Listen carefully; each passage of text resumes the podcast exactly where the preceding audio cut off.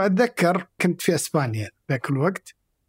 كان كان في صديق هناك وقال لي ترى هذا الرجال بيشوفك وبيجي مخصوص يعني عشان يقابلك. قلت الله جاء. يوم جاني قال لي هذا العمل لازم يوقف. كيف؟ قال لي ابدا هذا العمل مرفوض تماما من المؤسسة الدينية قاطبة وراح يجتمع مجلس ال أو هيئه كبار العلماء هيئة كبار العلماء وراح يصدرون بيان والعمل بيوقف احسن لك وقفة من عندك يقول. قلت له طيب بس ترى على فكرة ترى قطر مشاركينا بالعمل ترى إذا وقفتهم بيعرضونه يعني. قال ما يعرضونه قطر ولا تعرضه آه، إيش؟ المنحطة ام بي سي.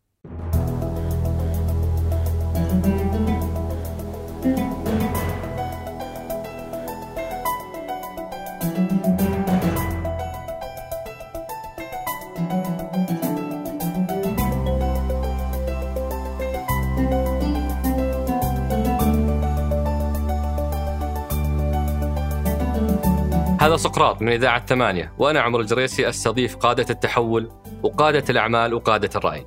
ضيف حلقة اليوم هو الأستاذ وليد آل إبراهيم مؤسس ورئيس مجلس إدارة قناة إم بي سي أو مجموعة إم بي سي. تكلمنا في الحلقة عن توثيق تاريخي لهذه المجموعة الإعلامية الرائدة في العالم العربي آه، من التسعينات مرحلة لندن تحدياتها والدعم الحكومي والانتشار العربي إلى مرحلة آه، دبي والتوسع في القنوات من قناة واحدة إلى أكثر من 20 آه، قناة والدخول لعالم المنصات آه، على الإنترنت ودخول القنوات الرياضية ثم التعثر والخروج من هذا القطاع إلى تأسيس قناة إخبارية بكل ما في ذلك من كواليس واجتماعات مع الزعماء العرب وأحداث مثيرة جدا في هذه المرحلة. ثم آه، انتهينا بمرحلة رؤية السعودية 2030 المرحلة القادمة في مجموعة إم بي سي الشراكات مع نيوم مع القدية آه، مع هيئة الترفيه. التحول اللي تعيشه السعودية كيف يخدم إم بي سي وكيف إم بي سي تخدمه. وهذا اللقاء صور اليوم في مقر إم بي سي في الرياض بعد 30 سنة من وجود هذه القناة خارج السعودية. أترككم مع الحوار. حياك الله أبو خالد شرفتنا ونورتنا. هلا والله هلا والله. أخيرا قناة السعودية رجعت السعودية. إحنا قاعدين نصور من مقر ام بي سي الجديد فمنزل مبارك أو مكتب مبارك نقول. الله يبارك فيك. آه، آه، حلم. الحمد لله. آه، موجودين في الحي الدبلوماسي في الرياض. بعد 30 سنة. نعم. وهذه وهذه يمكن أهم جزء من حلقة اليوم أبو خالد إننا نبغى نعرف قصة 30 سنة هذه الرحلة اللي أدت إلى خلق امبراطورية إعلامية كبيرة ورائدة آه، وفيها كثير من المحطات الجوهرية. آه، فخليني أبدأ وأقول وش يخلي رجل مثلك من أسرة قد لا تحتاج تدخل الإعلام يدخل هالعالم. وش القصة؟ صدفة بحتة والله. شلون؟ يعني أنا تخرجت من أمريكا وفتحت مكتب في الرياض ما أدري وش بسوي ما كان في عندي أي تصور ذاك هذا 86 85 خمس آه 85 85 اي آه كانت شاركت أنا وإخواني كان سعود وماجد ومحمد. إحنا الأربعة قررنا إنه آه نعمل شركة ونشوف يعني ذاك الوقت طبعا كان فيه آه طفرة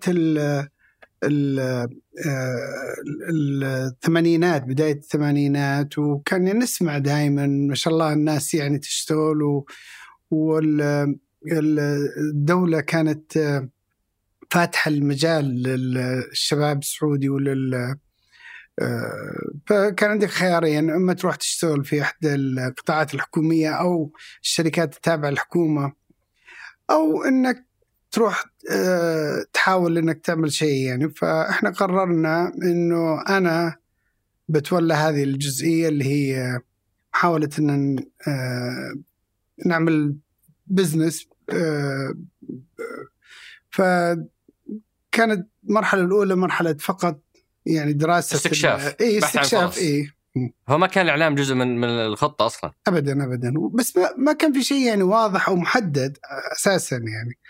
بالصدفة كان في صديق قال لي على مخرج سعودي آه، قال في عنده فكرة آه،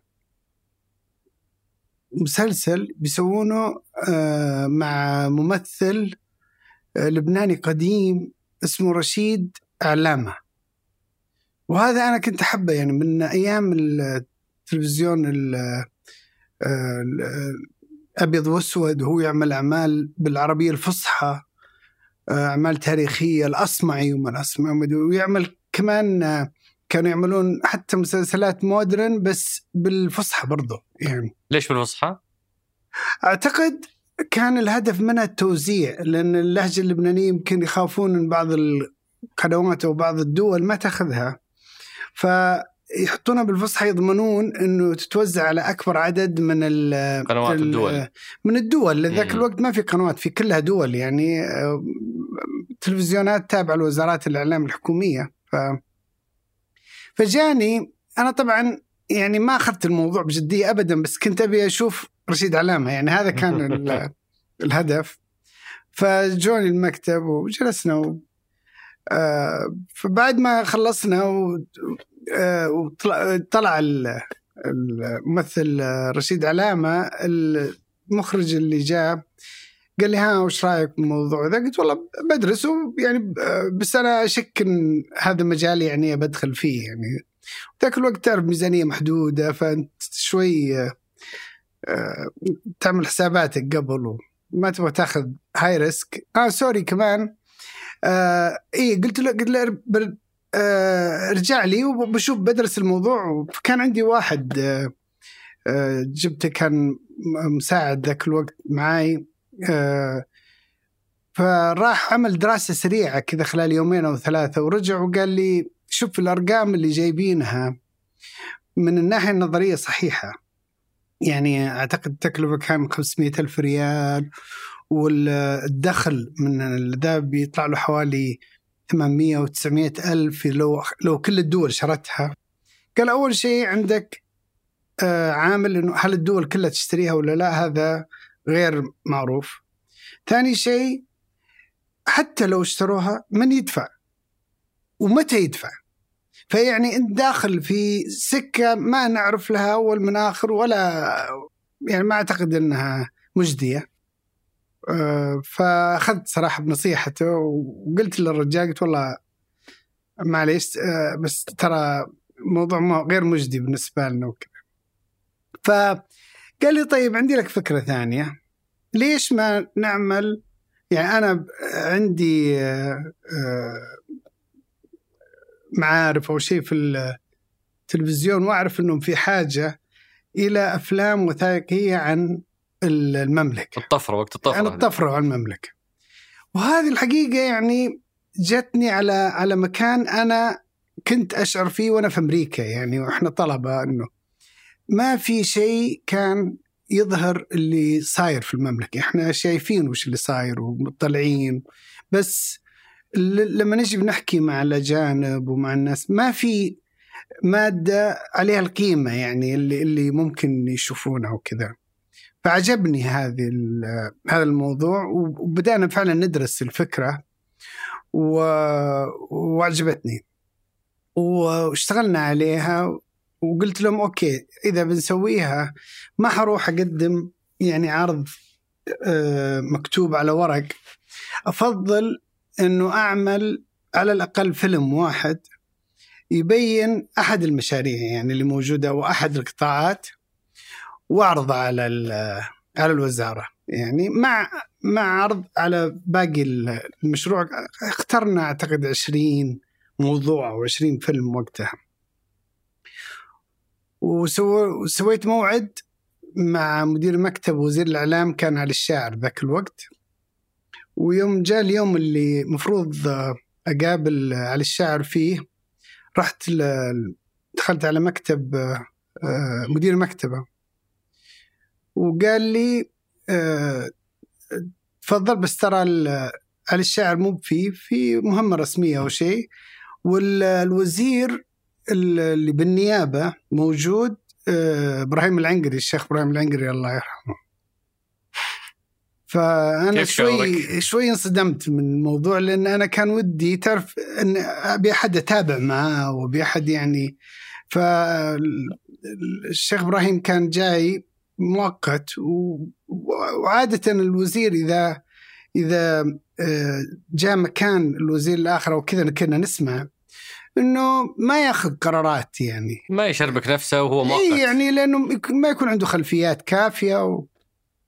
مع إنه الشيخ إبراهيم العنقري ترى كان وزير إعلام في السابق. فيعني الموضوع الإعلام مو غريب عليه. وأعتقد يمكن عشان كذا هو ناب عن ال- عن الشاعر وقتها. فالمهم دخلت عليه وعارفه طبعا بس آه، آه، سلمت وكذا. ها وش عندك يقول لي؟ أعطيت الخطاب الظرف.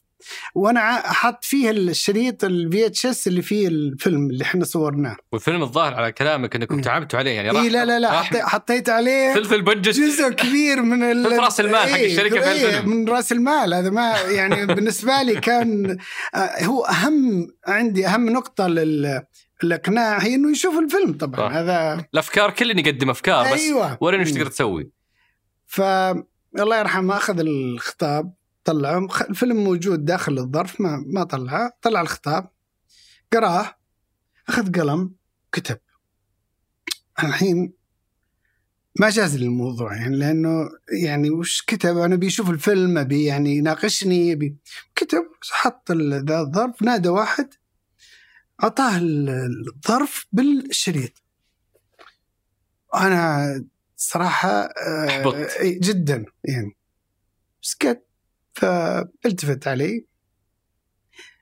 قالوا غيره. قلت كيف غيره طعمك وش كتبت؟ وش صار قال لي اسمع أنت أنا قريت خطابك و وش كان في الخطاب؟ شرح للمشروع. المشروع فيه 20 آه، أعتقد والله 20 ما أتذكر ما يحضرني الرقم 20 أو 23 أو شيء. آه، مواضيع أفلام. مثل؟ آه، كل قطاعات يعني آه، طبعا البايلوت اللي سويناه كان عن الجبيل وينبع. كانت وقتها هي ال... إيه يعني هي نيوم حقتكم ولا اي لا؟ يعني كان جبيل وينبع ذاك الوقت مشروع عظيم يعني كان. ومغري لأن جايبين إحنا مخرج أجنبي بعد يعني أبغى شيء يفهم عليه أكثر يعني. فكان سهل بالنسبة له إنه يفهم الموضوع.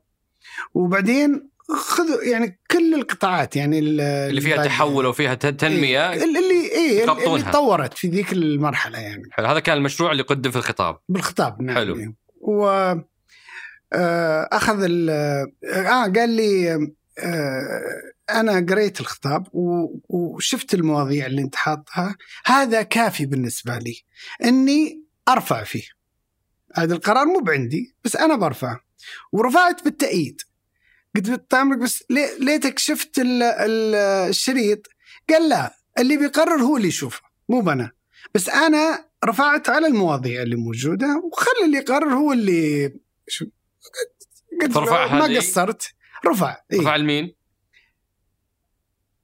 هو رفع الملك فهد طبعا بس أنا ذاك الوقت ما وضح لي إنها الملك فهد آه. وقال برفع اي فيها اي ف بس أنا أتوقع يعني آه، آه، هي مي واضحة إنه الملك فهد بس يعني الأقرب إنها تكون راحت للملك أو رئيس أو رئاسة مجلس الوزراء أو يعني مكان. وأنا ما كنت أفهم لا في الدولة ولا أنظمة الدولة ولا. وطلعت وأنا مرتبك أتذكر حتى بشتي نص الطايح لأن ما انصدمت من الموقف وأول تجربة لي يعني مع الحكومة بشكل عام أول تجربة لي. فطلعت و أنا قلت يعني أكيد بيوصل الم... إذا الملك مو هو اللي شايف ال- الفيلم أكيد بيوصل من احد خبر أو فنروح لل... الله يرحم الملك فهد دائما يعني إما أكون عندهم على الغداء ولا على العشاء ولا كذا أكون موجود وأنتظر أسمع شيء أسمع شيء. ما في مر شهر تقريبا وزيادة. وبديت بيني وبينك تفقد الأمل. اي يعني لا يعني يعني آه كذا تعرف اللي فذاك اليوم كنا نتغدى في جدة مع الملك فهد الله يرحمه وعقب الغداء راح قعد في المجلس وناداني قال لي خذ حط هذا الشريط الفيديو حطه بال بال يعني بالذي ما ابدا ما جاء على بالي إنه هذا هو ال... يعني قلت بيفتح موضوع ولا بيقول لي شيء ابدا. بس قال حطه حطيت يوم أخذت طلع. ذا وتشوفني كيف. وحط قعدنا نتفرج كلنا. ما علق ما قال ولا كلمة. يطالع. طالع طالع طالع. لين خلص. من من أول الفيلم لين آخر. دوكيومنتري عن الجبيل وينبع عن جبيل ينبع الوثائق اللي أنا عارفه يوم خلص التفت علي أخذ طلع الخطاب اللي في مكتوب عليه من العنقري إبراهيم العنقري وقال لي آه، وش أنت مسوي مع إبراهيم العنقري اللي قاعد يمدح مشروعكم هذا؟ يقول. وكتب عليه. بعدين حط ذي الورقة والقلم والتفت علي. قال لي هذا مشروع ممتاز حنا في حاجة له. وهذا بيعرض في خارج المملكة في سفارات وفي آه، أماكن آه، محافل وغيرها. كان ذاك الوقت آه، الملك سلمان الله يحفظه كان عندهم ياخذون وش اسمه كان للرياض شيء عن عن الرياض معرض الرياض بين الأمس واليوم. كان يروح يدو- يدور في دول مختلفة وكذا. فقال هذا إحنا محتاجين هالنوع من ذا لكن أبي الأفلام الباقية والذا إنه ما تقل عن اللي شفت لأن اللي شفت جاز لي. فهو دليل على رضا على على اللي شافه. اي اللي شفت جاز لي بس لا يقل ال- الثاني لا يقلون عن هذا. قمت طبعا حبيت يده والله يطول عمرك حبيته أكيد يعني. و- طبعا هذه خلاص يعني بالنسبة لي آه، إنه كونه هو عجبه حتى لو هو لو عجبه حتى لو ما أعطاني المشروع هذا كافي بالنسبة لي خصوصا انه الله يرحمه كان ما هو راضي عن التفاعل الإعلام مع إنجازات وحراك مرحلة هذا قال لي. إبراهيم العنقري هذا أي. إبراهيم العنقري قال لي السبب إني وافقت عليه لأنه إحنا كلنا عندنا آه، مشكلة في آه، آه، إنه آه، ال- الإنجازات اللي قاعدة تصير ما هي قاعدة تظهر الناس ما آه، ما وصلتهم يعني بالشكل الصحيح. وبدأنا مشروع برنامج سعودي. آه، المخرج اللي آه، صاحب الفكرة اللي جاني بالبداية وقال لي عليها أنا دخلته معنا شريك عش- آه، 20% وقتها. كنا أنا وإخواني الأربعة فهو الخامس إنه يكون معنا شريك. وشركه في شركة الإنتاج هذه. الإنتاج أي. إيه. وأخذنا لهم ذكر فيلا في السليمانية و- وجاب مخرجين وكروز وما أعرف إيش وبدأوا يشتغلون. والله أظني سافرت أنا أو ما أعرف إيش اللي صار يعني انقطعت عنهم فترة يمكن شهرين ثلاثة. فجيت للرياض قلت بروح أشوف إيش قاعدين يسوون يعني. طبعا أنا بكلمه بالتليفون أمور تمام مدري إيش. إحنا بعض الأحيان يكون عندهم مشاكل في التصوير بنبغى الجهة الفلانية تكلم لنا المسؤول الفلاني ما أعرف إيش. هذا بالتليفون بس يوم جيت قلت أبغى أشوف وروني. ففي شيء اسمه offline يعني اللي ما بعد دخلوا عليه ال music وال ال- يعني ال- الصورة النهائية. بدا جاء أول واحد من المخرجين كانوا من- آه، آه، أحد البلدان العربية فعرض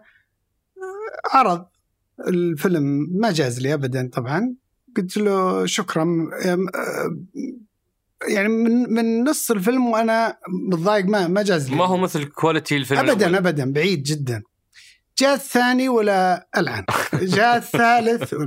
الرابع ما صبرت. يعني من أول خمس دقائق قلت له وقف وقف. وأنتم جايكم تعميد على أربع أفلام؟ لا لا على 20 على 20 إيه، فيلم؟ بس هذه أول أربعة بدوا إيه. فيها يعني توهم بادين يعني. بادين فيها مع بعض. والملك ف- كان حاس قال لك لا ينزل الجودة عن اللي شفناه. إيه يعني okay أنت أنت عرضت هذه بضاعتك. لا, لا يجيني شيء بكرة مختلف يعني. صحيح. وهذا طبعا كلام آه، منطقي. منطقي وصحيح يعني.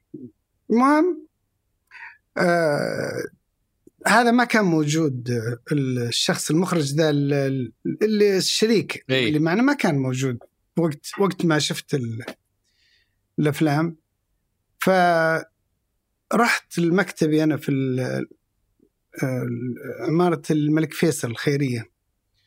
وناديته وجاء قلت له فلان أبيك تعطيني من وجهة نظرك وش آه ال كيف لأن هو اللي يدير المشروع يعني. أنت كيف عامل تقديراتك على الربح من المشروع هذا؟ يعني بعد في نهاية المشروع وش تتوقع إنه إحنا حنعمل من المبلغ اللي إحنا اتفقنا مع الحكومة عليه؟ قال أعطاني الرقم. وقتها أعتقد 10 مليون ريال قال لي. إنه بنربح 10 مليون ريال. أعتقد الرقم الكلي كان 27 مليون أو شيء زي كذا يعني بيصرف 17 وبيربح نربح 10 يعني. قلت له okay. ناديت المحاسب قلت له عطني شيك. كتبت شيك بمليونين قلت حصتك من العشرة مليون مليونين ريال. خذ ربحك. هذا ربحك. وأبغى بنفس الوقت توقع ورقه تنازل عن حصتك لأني أنا ما حستمر بالمشروع. وإذا أنا سويت المشروع بطريقتي يمكن ما تربح لا المليونين يعني ال 27 يمكن نصرفه ويمكن نصرف فوقها. لأن أنا مو بهدفي الربح هذا الآن. أنا عندي آه، الموضوع صار بالنسبة لي آه، موضوع آه، ببني عليه ثقة مسؤولين كثير يعني. وهذا حيقرر كيف حاشتغل في المستقبل. ف موضوع credibility يعني بالنسبة لي. وهو كان واضح إنه يبغى يستغل الفرصة بإنه يخفض ال cost أو يخفض التكلفة طبعا إيه هو شاف في فرصة. طبعا okay. مبلغ كبير في فرصة ذاك الوقت يعني كان مبلغ كبير يعني. صح. ف اتفقنا وطلع الرجال يعني مشى. ما شاء الله عليه. أحلى ربح بأقل مجهود. اي ما في شك. فجبت آه علي الحديثي أبو فيصل كان أنا وعلي زميل دراسة معي في أمريكا كان. وفي ذيك اللحظة صراحة ما كنت يعني خلاص ما عاد الموضوع بالنسبة لي ما عاد موضوع تخصص في اختيار الشخص. الحين صار موضوع ثقة لأن أبي شخص يفهم أنا وين بروح ويفهم هذا المشروع وش يعني بالنسبة لي. و...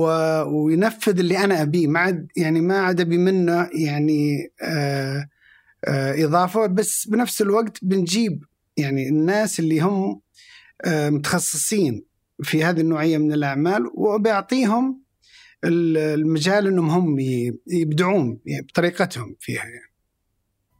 وجاء كان علي الحديث يشتغل مع أخوه عبد الله. الله يعطيه العافية. وجاء معي. وبدأنا المسيرة سوا من ذاك الوقت يعني. ما شاء الله. والحمد لله.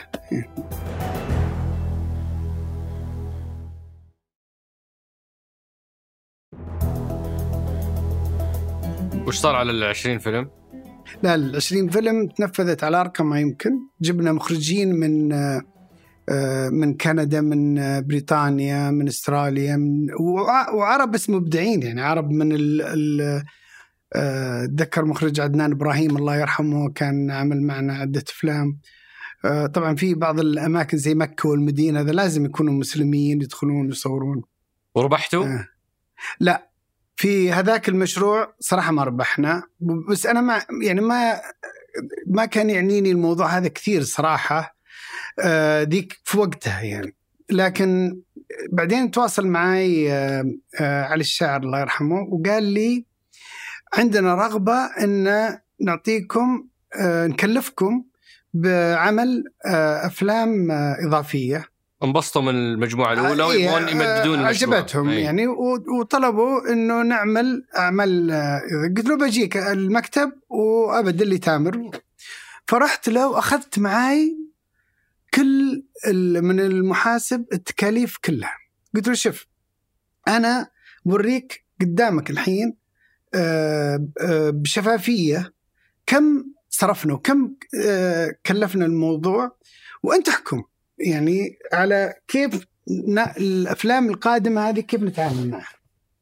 فطلع الأرقام كلها وجاب اللي عندهم في الوزارة حق الشؤون المالية وقال لهم ادرسوها كمان من عندكم. ودرسوها فعلا.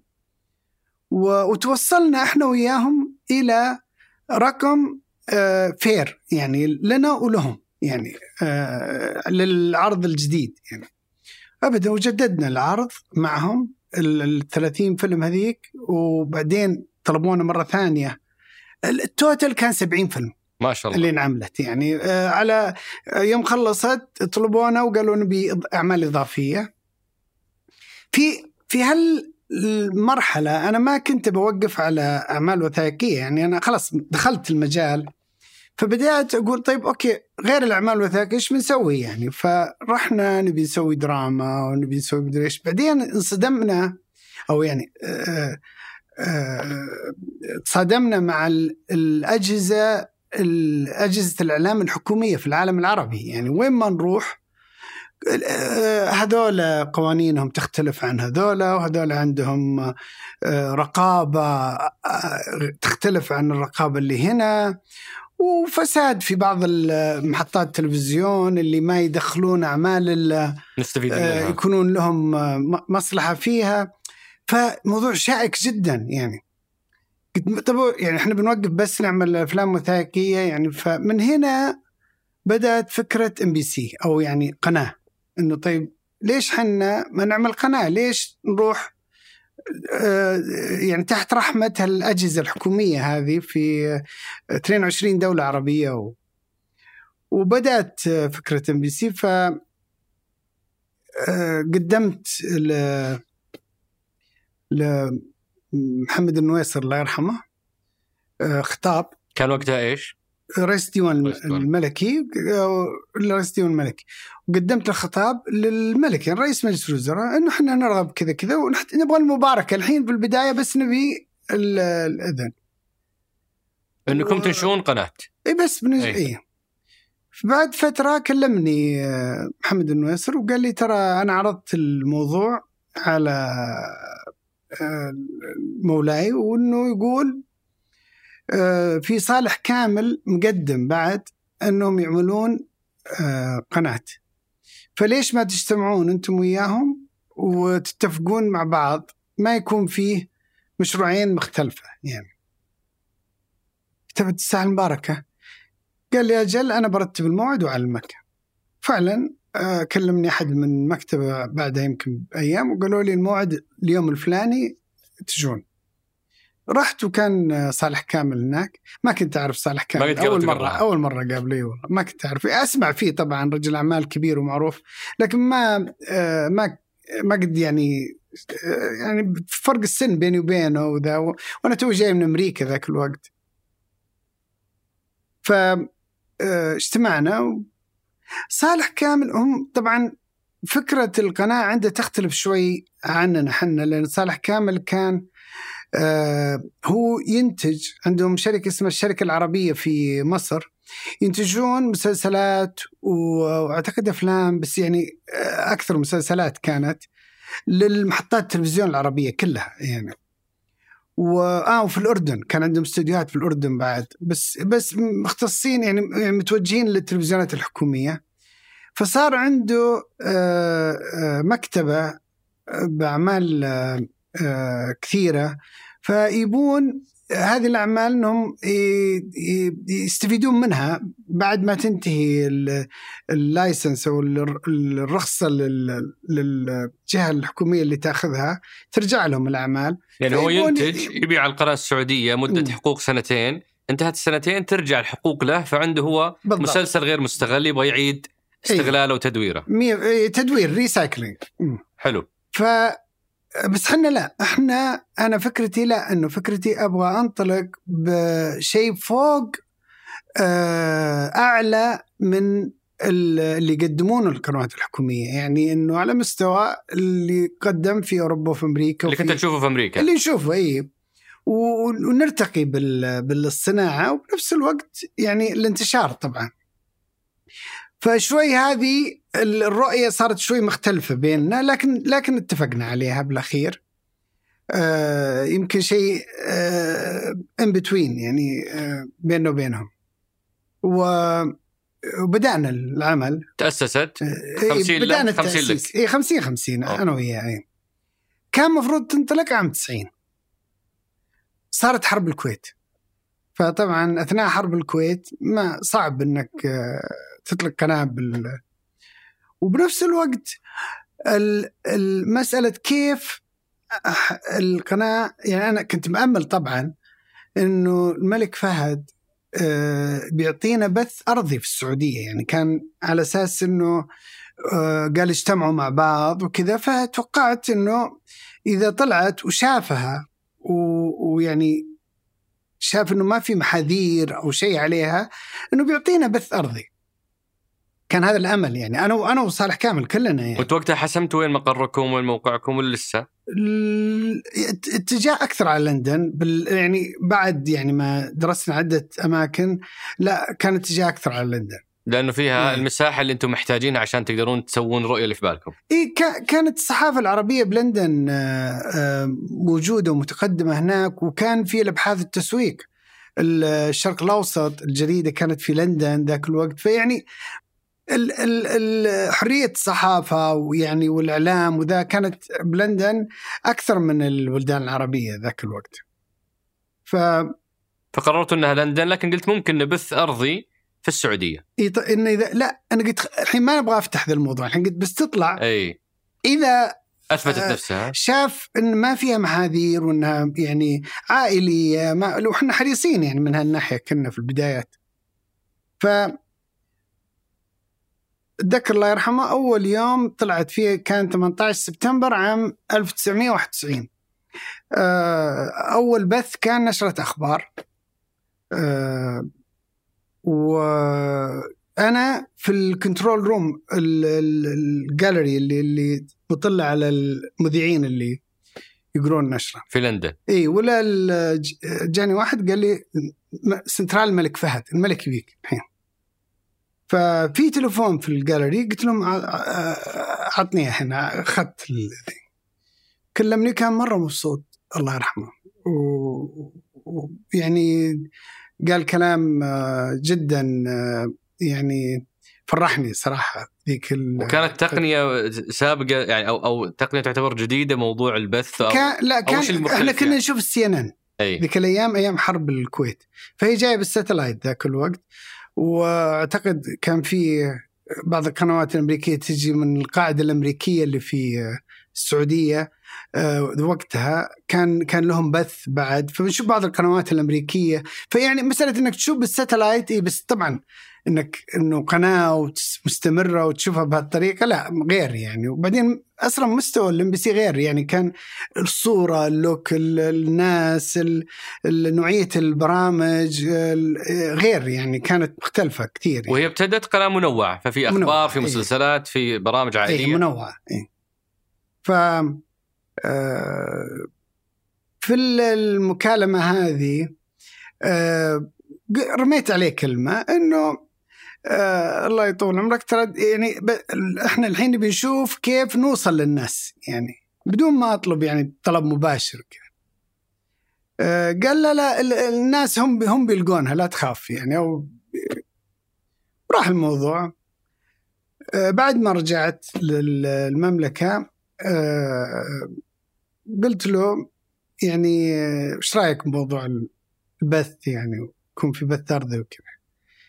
قال لي صعبة. في السعودية الآن أنا آه، آه، ما أعتقد أنه الوقت الآن مناسب لهذا الموضوع. طالعين بعد حرب الكويت وبعد يعني الأوضاع شوي آه، فقال لي بس آه وقلت له أنا بنفس الوقت طيب دول ثانية طيب في دول يمكن ما عندهم نفس الحساسية يعني. قال مثل مين؟ قلت له الكويت بعد التحرير يعني. البحرين المغرب اعطيته كأمثلة يعني. قال لي أبد أنا مستعد أعطيك خطاب وتروح ملك البحرين أو ذاك الوقت كان أمير البحرين الشيخ عيسى ولامير الكويت وللملك الحسن. والله أعطاني خطابات ورحت لهم فعلا والثلاثة كلهم وافقوا وصار في بث أرضي للام بي سي في أول سنة في البحرين وفي الكويت وفي المغرب ذاك الوقت آه، حتى البحرين فيها ميزة لأن توصل المنطقة الشرقية في السعودية ففي جزء من السعودية كان يشوف الام بي سي ذاك الوقت. طبعا لاحقا أظن بعد يمكن سنه أو سنتين وافق آه، الملك إنه يأخذون بس نشرة أخبار ام بي سي ويحطونها على القناة الثانية السعودية. واتذكر الله يرحمه شرط علي لأنه أظن كان التلفزيون السعودي نشرتهم الساعة 9 والام بي سي 9 بنفس الوقت أو شيء. قال لازم تفصلون بنص ساعة عشان اللي بيشوف ذي وذي يقدر يشوف الثنتين شيء زي كذا. بس حطوها على القناة الثانية السعودية. آه وإلى هالوقت هذا وش كان نوع الدعم اللي بس في في قصة الحين إيه. طرت علي على قصة القناة الثانية السعودية نشرة الأخبار كان رئيس الحرس الملكي الله يرحمه النملة آه كان آه آه مرة إحنا في التنهات في الفلبر مع الملك فهد الله يرحمه و آه قاعدين على السفرة وجاء فريق النملة وقال الملك آه، طال عمرك أنا بشتكي عليك وليد. قال آه، الملك أفا وش سوى؟ قال أنا عندي أسوي دورية على على الحرس آه، اللي حول المخيم يعني. وإذا طلعت نيكول تنوري ما لقيتهم راحوا كلهم قدام الشاشه ضحك الله يرحمه فكنتوا مسوين مسوين مشاغبات يعني آه، وإلى هالوقت مين قاعد يصرف؟ مين اللي أسس؟ مين اللي دفع المبالغ هذه حقت لندن والبث والتنقلات والموظفين؟ مين كان يدفعها؟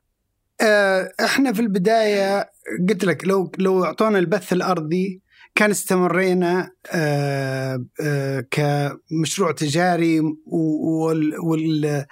والدراسات كلها كانت آه، مجدية. مجدية جدا معنا. طبعا لأنه تأخر موضوع أو مو تأخر إنه يعني أصبح شبه مشكوك في أمره.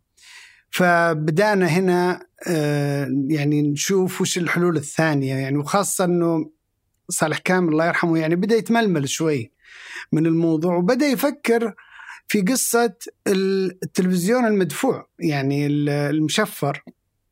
وشوي أنا ما اتفقت معاه بهذه النقطة من من عدة نواحي. يعني من ناحية إنه الناس ما تعودوا يدفعون على على التلفزيون ذاك الوقت. ومن ناحية ثانية إنه هذا استثمار طويل الاجل يعني عشان يجيك مردود لازم يستنزف عدة سنوات. ولا كان عندي القدرة إني أجاريه. يعني في في الاستثمار. فهنا بدا بدا بدينا يعني آه آه ننفصل وحتى وقف عن عن الدفع آه في البدايات أنتم وياه بس اللي قاعدين تدفعون. بس إحنا ما في أي دعم من الحكومة. ابدا ابدا ما في أي شيء. فكل التأسيس هذا أنتم ابدا كامل. ابدا إحنا اي وكل ما هو تأخر في الدفع أنتم غطيتوا فحصتكم تزيد. بالضبط. صار في يعني اختلاف. لين الين بعدين خلاص إحنا شرينا حصته كاملة. وهو راح عمل اي ار تي يعني. آه بعد هذه. بعدها إي الله يرحمه والله وفقه بالاي ار تي بموضوع الرياضة لأنه هو مشى في الرياضة بشكل قوي جدا. وباعها بالأخير على بي ان يعني. واعتقد هذه رجعت كل صار الاستثمار اللي راح. إحنا استمرينا ذاك الوقت. يمكن ال break even جاء تقريبا بعد عشر سنين. من من ما بدأت الام بي سي حنجي لل break even بس قبلها أنت الآن عندك منتج عالي الجوده وما في اشتراكات وشريكك طلع ففي عندك مصاريف سنوية. لا لا في دخل. إحنا إحنا الإعلانات ترى من ثالث سنة بدأت أول شيء وقعنا مع شركة تهامة للإعلان وبعدين عملنا شركتنا إحنا اي ام اس في جدة. في السعودية كان في شوي دخل يجي من البحرين شوي من الكويت بعدين الكويت ثالث سنة وقفوا الأرضي البث الأرضي. البث الأرضي إيه. ليش؟ والمغرب نفس الشيء المغرب كمان يمكن ثالث أو رابع سنة وقفوا بعد يعني. يعني يمكن شافوا فيها آه إنها قاعد أخذ أكلت الجو على القنوات المحلية حقتهم. أوه. إي فشوي تعرف عادة يكون من وزراء الإعلام أو كذا إنهم يعني يشوفون فيها شوي تحدي لهم. لل... لأنهم عندهم ريستريكشنز وعندهم شغلات يعني داخلية ما يقدرون يعني. وفي هذيك المرحلة أبو خالد اللي هي مرحلة صعبة ما بين محاوله تغطية المصروفات ومحاولة صنع منتج ممتاز. كان صارت لك مواقف مع سفير السعودية في في لندن ذلك الوقت؟ دكتور غازي قصيبي دكتور. غازي الله يرحمه وش من المواقف والذكريات اللي تذكرها في ذيك المرحلة؟ لأن هي في مرحلة لندن هالحوارات صارت صح؟ صحيح صحيح هي البدايات كلها في لندن وصادفت إحنا أصلا الام بي سي بدأت في 91 وأظن الدكتور غازي الله يرحمه تعين سفير 92 يعني في نفس الفترة بس أذكر مثلا على موضوع الدعم أنا أتذكر ذاك الوقت يعني كنت أشتكي على الدكتور غازي. أنا وصالح كامل كلنا نجتمع معاه دائما في في لندن. كنا نشتكي على موضوع الدعم فهو كان يقول يعني غريبة ليش؟ آه ال ال هو طبعا ما ما يحكي فقط عن المملكة يقول المملكة ودول الخليج. هو الدكتور غازي كان يشوف إنه المملكة ودول الخليج كتلة واحدة ويقول إنه المملكة ودول الخليج هذول آه كانوا يعني ضحية لابتزاز من آه من الصحفيين آه عرب سواء اللي كانوا في لبنان أو في دول أخرى. وكانوا يجيهم معونات كبيرة جدا من دول الخليج يعني. فأتذكر كان الدكتور غازي يقول اللي اللي على يدينا حنا في السفارة نعطيهم أكيد تقوم قناة أكبر من ام بي سي وأكبر من الشرق الأوسط الجريدة يعني ذاك الوقت. وحقين دول الخليج كانوا السفراء يقولون نفس الكلام يعني كلهم متفقين على هذه الجزئية. أذكر واحد من سفراء دولة شقيقة من دول الخليج يقول إنه في أحد الصحفيين العرب كان يهاجم رئيس دولته في في أظن جريدة ومجله وقتها. فكلفوا السفير إنه يتفاهم معه. يتفاهم معاه وكذا فأظن أعطاه شيء يعني وقتها. فيقول بعدها بفترة قابلته مرة ثانية نفس هذا الصحفي. فقلت له طيب الحين أعطيناك وذا ما عمري شفت كلمة زينة قلتها ولا طريت البلد بشيء ولا. قال لا هذا أنتم أعطيتوني عشان أسكت. الحين ادفعوا لي عشان عشان. أمدحكم إذا تبوني امدحكم في عنده منيو للاسعار اي؟ إيه بالضبط. اي فهي كان فعلا نوع من الابتزاز يعني. هو ترى بدأ هذا الكلام من الخمسينات آه، في لبنان و, و حتى أعتقد في مصر.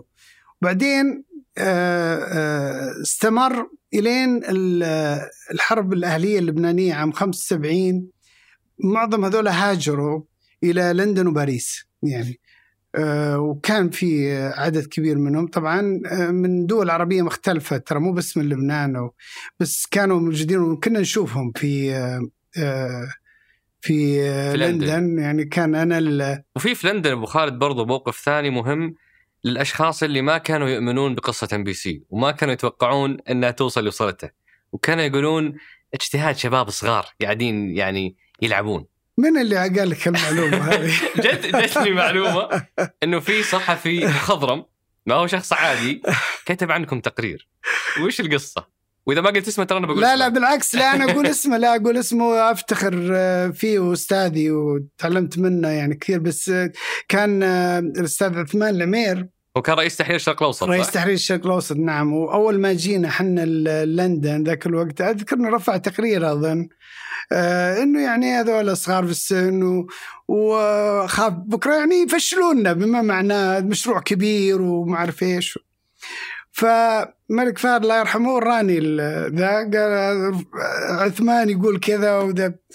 فأنا ضحكت. يعني ضحكت. لا لا والله بالعكس ضحكت ويوم رجعت لندن رحت نسيت عثمان يعني. ما كنت أعرف زين يعني كنت تونا يعني عرفت طبعا بلندن يوم قبل يوم جينا أول ما جينا حتى أيام التحضير يعني تعرفت عليه وكذا. بس يعني ما في علاقة قوية كانت بيننا فرحت نسيته يعني. وقلت له اسمع أنت الحين تقول هذول ما يفهمون. ترى أنا أيد كلامك الحين. أنا فعلا هذا الموضوع جديد علي. لكن أنت بما أنك آه، سبقتنا في هالمجال أحتاج أنك تعلمني. من ناحية ومن ناحية ثانية أنا أحتاج علاقاتك بعد. أنت تعرف ما شاء الله الناس وال وما قصر. والله يعني شهادة آه، عثمان ما ابدا ما كان يتعامل مع الام بي سي مثل ما يتعامل مع الشرق الأوسط والأبحاث انه مشروع وطني. وطبعا يعني عثمان آه، آه، بالقيادة كمان بتوجيه من سيدي الملك سلمان. الله يحفظه اللي كان مهتم كثير بالإعلام. يعني وكان يعامل الشرق الأوسط والام بي سي بنفس الدرجة ويعطيهم نفس الاهتمام ويجيني منه اتصالات ذاك الوقت مثل ما يجي آه، عثمان أو الأستاذ عبد الرحمن راشد بعدين أو الآخرين يعني. فكان حريص جدا على موضوع الإعلام السعودي بشكل عام يعني فاحنا نعتبره هو الأب الروحي لنا كلنا.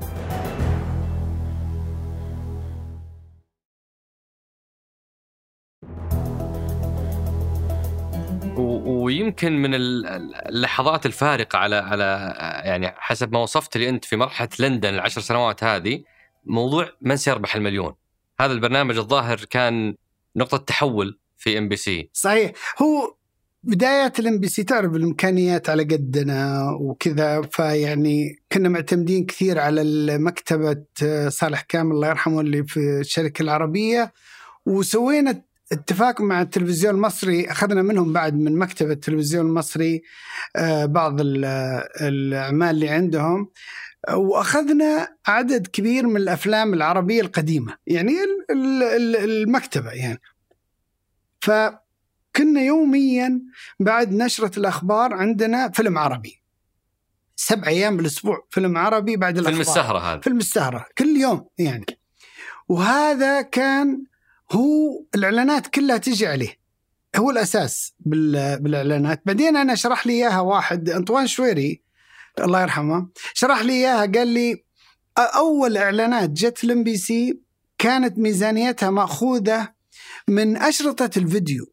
اللي كانوا يعلنون فيها المعلنين ذاك الوقت للناس اللي يستأجرون أفلام الفيديو أو يشترون أشرطة ال VHS فهذه الميزانية ال MBC جت منهم. ما جت من قنوات التلفزيون الحكومية لأن MBC ما تعتبر عندها نسب مشاهدة عالية عشان ال satellite الدش لأنه ما آه، عدد محدود اللي اللي يشوفونها.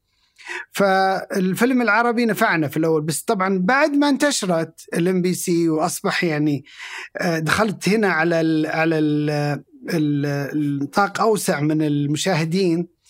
الفيلم العربي خلاص يعني استهلك وبعضها أعيد يعني أكثر من مرة.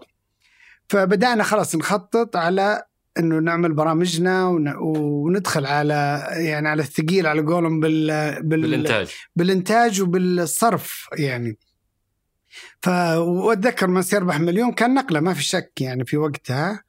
آه، فالملك سلمان الله يحفظه كان يتابع آه، البرنامج آه، ذاك الوقت. ودائما يسألني مثلا إذا وقف لأنه seasonal هو يجي مثلا ثلاثة شهور أو أربع شهور بعدين نوقفه فترة ويرجع. فكان دائما إذا شفته يسأل متى يرجع؟ أو إذا فاتح حلقة يقول ارسل لي إياها.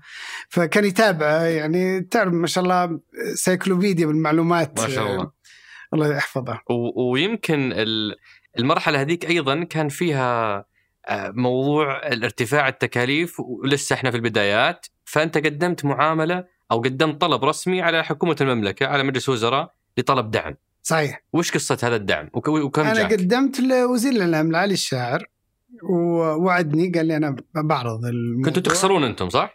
إي ما في شك إيه. أه يعني كان في دخل بس كنا نخسر يعني صرف أعلى من الدخل إي فقدمت إنه نبي يعني آه، دعم على شكل تسهيلات على شكل آه، إنه تسهيلات قروض مع البنوك أي شيء يعني اللي يوصلنا لل break ال break even لأنه المشاريع اللي مثل هذه فيها تكامل مع مع الحكومة. يعني أنت اليوم آه مثل ما قلنا قبل شوي يعني كم اللي كان يصرف على الصحفيين اللي برا هذولا كم اللي كان الدولة آه، آه، تدعم فيه جهات خارجية. اليوم مثلا دولة مثل أمريكا اليوم يعني آه، معلنة الآن إنه إنه دعموا شركات مثل أمازون مثل تسلا مثل Space آه، جمع أوباما كل الشركات الكبيرة الإعلامية مثل جوجل ومثل فيسبوك و Apple وصار في تسهيلات حكومية لهم كبيرة يعني. وهذا جزء من من عمل الحكومات في العالم يعني. فالحقيقة ما ما قصروا من هالناحية معنا آه، وقتها.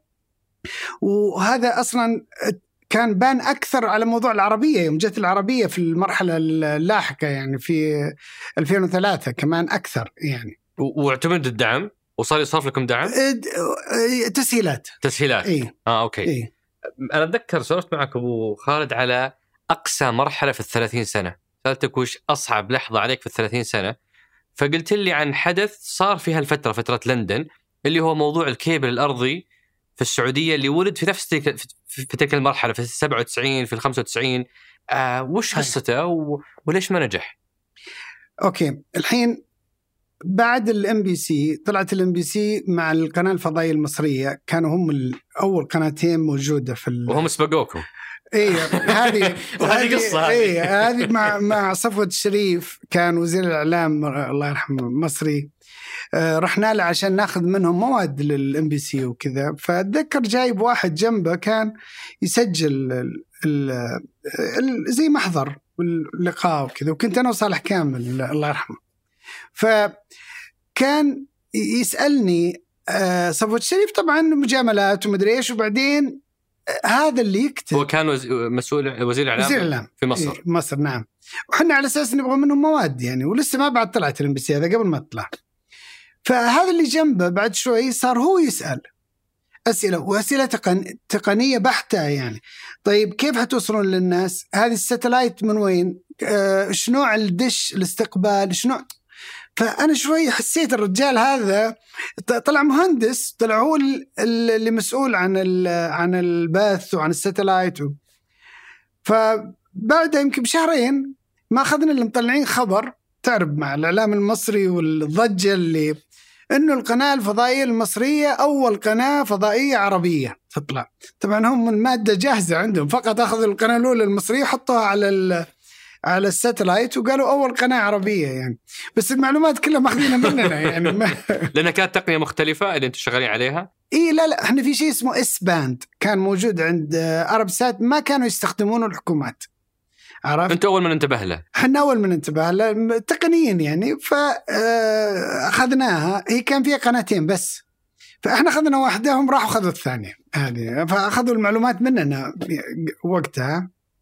بس أنا ما ك... بالعكس أنا كنت آه، كان ودي قنوات أكثر تطلع لأنه هذا يخلي الدش ينتشر أكثر والناس تشوفنا.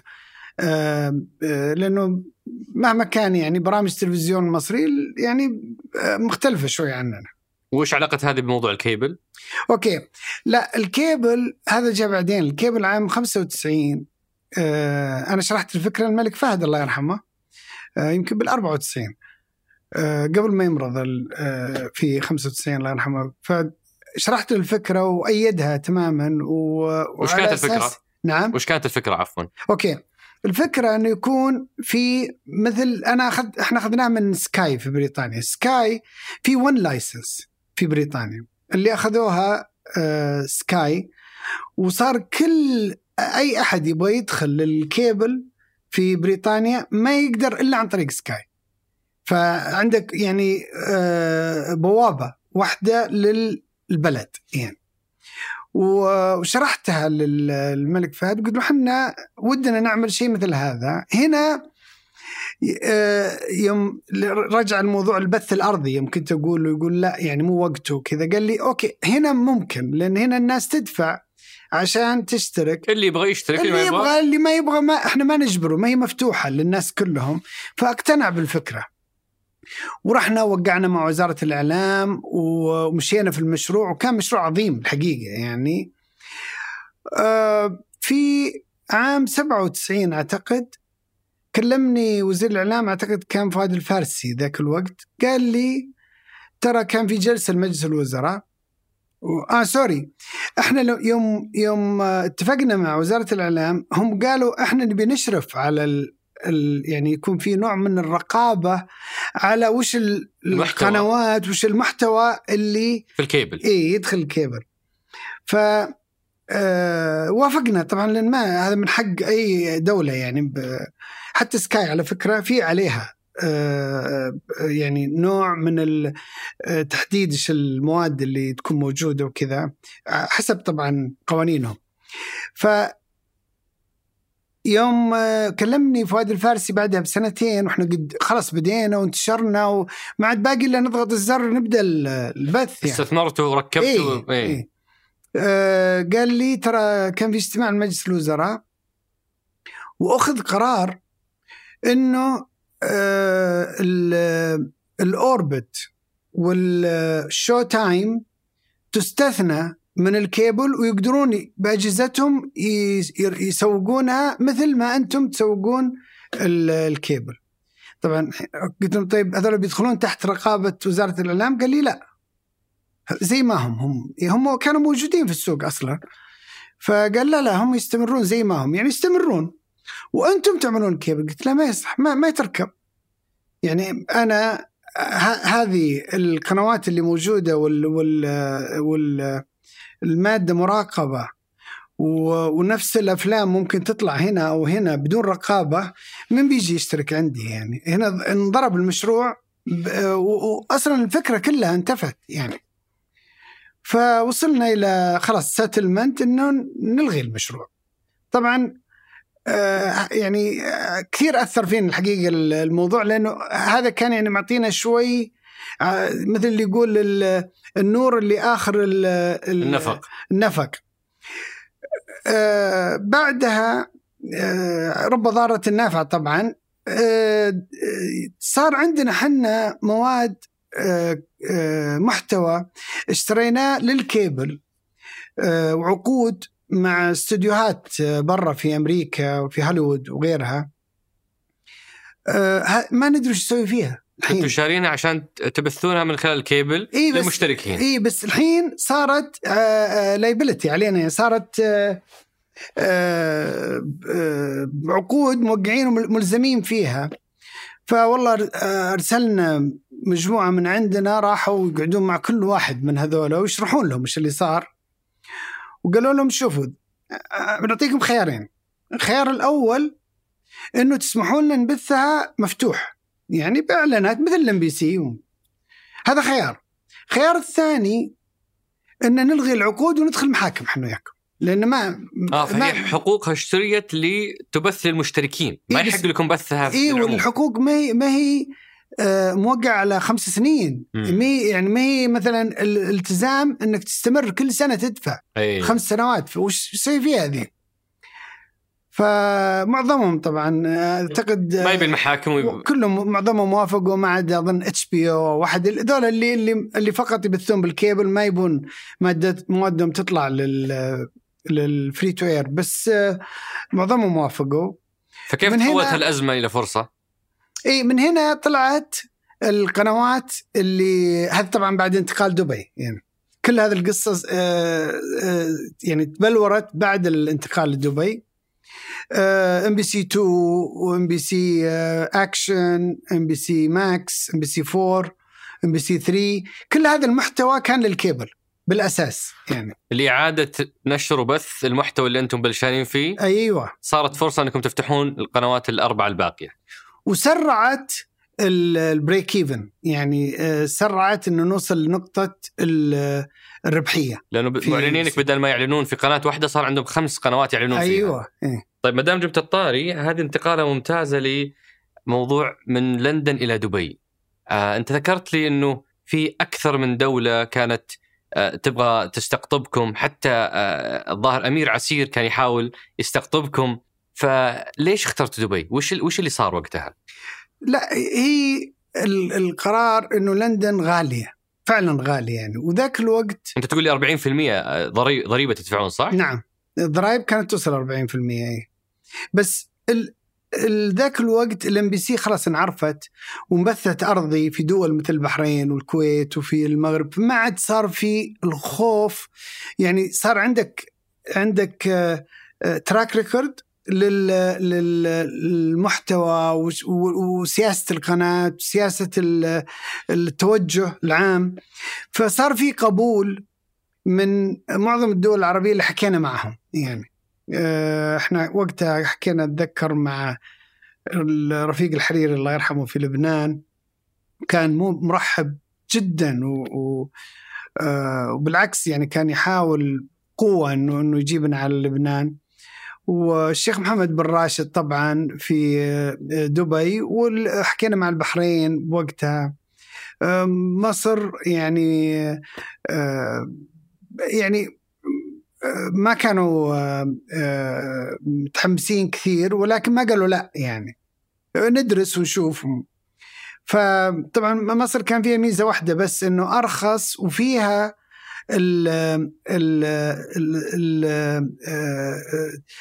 عدد الناس اللي نحتاجهم من من العاملين في المجال الفني نفسه يعني فكانت هذه هي ولبناني لحد ما فيهم هذه ميزة فيهم يعني نتكلم الحين نهاية التسعينات نهاية التسعينات ليش يعني السعودية ما كانت خيار؟ يمكن 2000 و99 أو 2000 يعني ليش السعودية ما كانت خيار؟ ما يعني السعودية ذاك الوقت تعرف كان كان وقت آه آه، آه، في حرب مع الإرهاب ومع المشاكل اللي كانت صايره ومع هذا الأمير خالد الفيصل أتذكر آه، الله يطول عمره كان مرة قال لي قال لي خلاص تعالوا عندنا في أبها كان هو في أبها ذاك الوقت و... وأبد أنا جريده الوطن جبتهم هناك وبنسوي زي مثل يعني بطلب إذن إنه نعمل مثل المدينة الإعلامية في أبها وتكونون ذا وحتى أتذكر ينكت كان يقول يقول ترى اللي من عرب الشمال ما حي جو ابها بيناسبهم إنه مثل لبنان وسوريا والأردن ترى جونا جونا مثل جوهم يعني يقول. بس لا يعني ما يعني ما كانت طبعا جدية لكن آه، الحقيقة آه، أكثر اثنين كان الشيخ محمد بن راشد آه، الله يطول عمره كان حريص جدا وأرسل مجموعة لندن كانوا يجتمعون مع كل رؤساء الأقسام ومع طبعا يشوفون وش احتياجاتهم طلباتهم كان very active من هالناحية. ورفيق الحريري كان حريص في لبنان. واستضاف حفلكم ولا لا رفيق الحريري؟ استضاف حفل إيه 10 سنوات. رفيق إيه كان مناسبة مرور 10 سنوات في 2001 فقال لي تعال أنا أنا بستضيفكم في آه، بيروت. وحضر الحفل وعملنا مرور عشر سنوات على ال MBC في بيروت وقتها. وش اللحظة اللي حسمت الموضوع وقلت يعني خلاص حننتقل دبي؟ أه أول شيء لبنان أه تركيبة لبنان آه، من الأحزاب المختلفة والطوائف المختلفة اللي فيها. ما فيها ضمانات. يعني أتذكر رفيق الله يرحمه كان يقول آه، أنا أنا ضمانتكم يعني وشفنا وش صار بعدين يعني. ف آه، من هالناحية من ناحية السكيورتي يعني ما كانت خيار الخيار الأفضل. والحقيقة الشيخ محمد بن راشد كان كان يعني قال وش تبون بس يعني حتى أنا أتذكر قلت له طيب الحين عرفت احتياجاتنا انت وش تبي منا؟ قال أبيكم تنجحون، شوف إذا نجحتوا ترى أنا أنجح. أنا هذا بس اللي أبغى منكم. وفي أول اجتماع أنت تقول إنه من الحوار كان لما حنا يتكلم عن مخاوفك قبل ما انت تذكرها نعم زي فوش أهم هو الأشياء. هو إيه. يسبق قبل ما آه إنه والله بكرة آه مثلا بيجيك ضغط من أحد الدول على برنامج ولا على خبر في الأخبار أو على ما أدري إيش آه كيف حتتعامل معه؟ فصار هو اللي يبادر يعني. يقول أبد هذه إحنا مسويين مدينة إعلامية حرة هذه free zone وهذه ما نتدخل فيها ولا في سياستها ولا يعني كان كلام حقيقة آه، مقنع جدا يعني. وأتذكر برضو ضمن الزيارة كان شفت لك مقابلة قبل سبع ثمان سنوات كنت تتكلم على موقف إنه رحت مع الشيخ محمد لمناسبة في مع المجتمع الإماراتي وكان في واحد يطلب وساطة في آه، صحيح. في لو تحكي لنا الموقف هذا. هذا آه كنا عزمنا على الغداء الشيخ محمد ومر علي آه معالي محمد القرقاوي على أساس ياخذنا للغداء للقصر. قصر الشيخ محمد آه إحنا جيناك مرتين أو ثلاث قبلها يعني. ف آه طلعنا البر. قلت وين بنروح يعني؟ قال لا هذه مفاجأة الشيخ محمد مسعود يوم رحنا وصلنا خيمة كبيرة آه، نزلت ولا كان الشيخ محمد آه، بن زايد آه، الله يحفظه والشيخ محمد بن راشد موجودين. ومن أهل المنطقة يعني من القبائل اللي موجودة في المنطقة عندهم عرس حاضرين عرسهم يعني.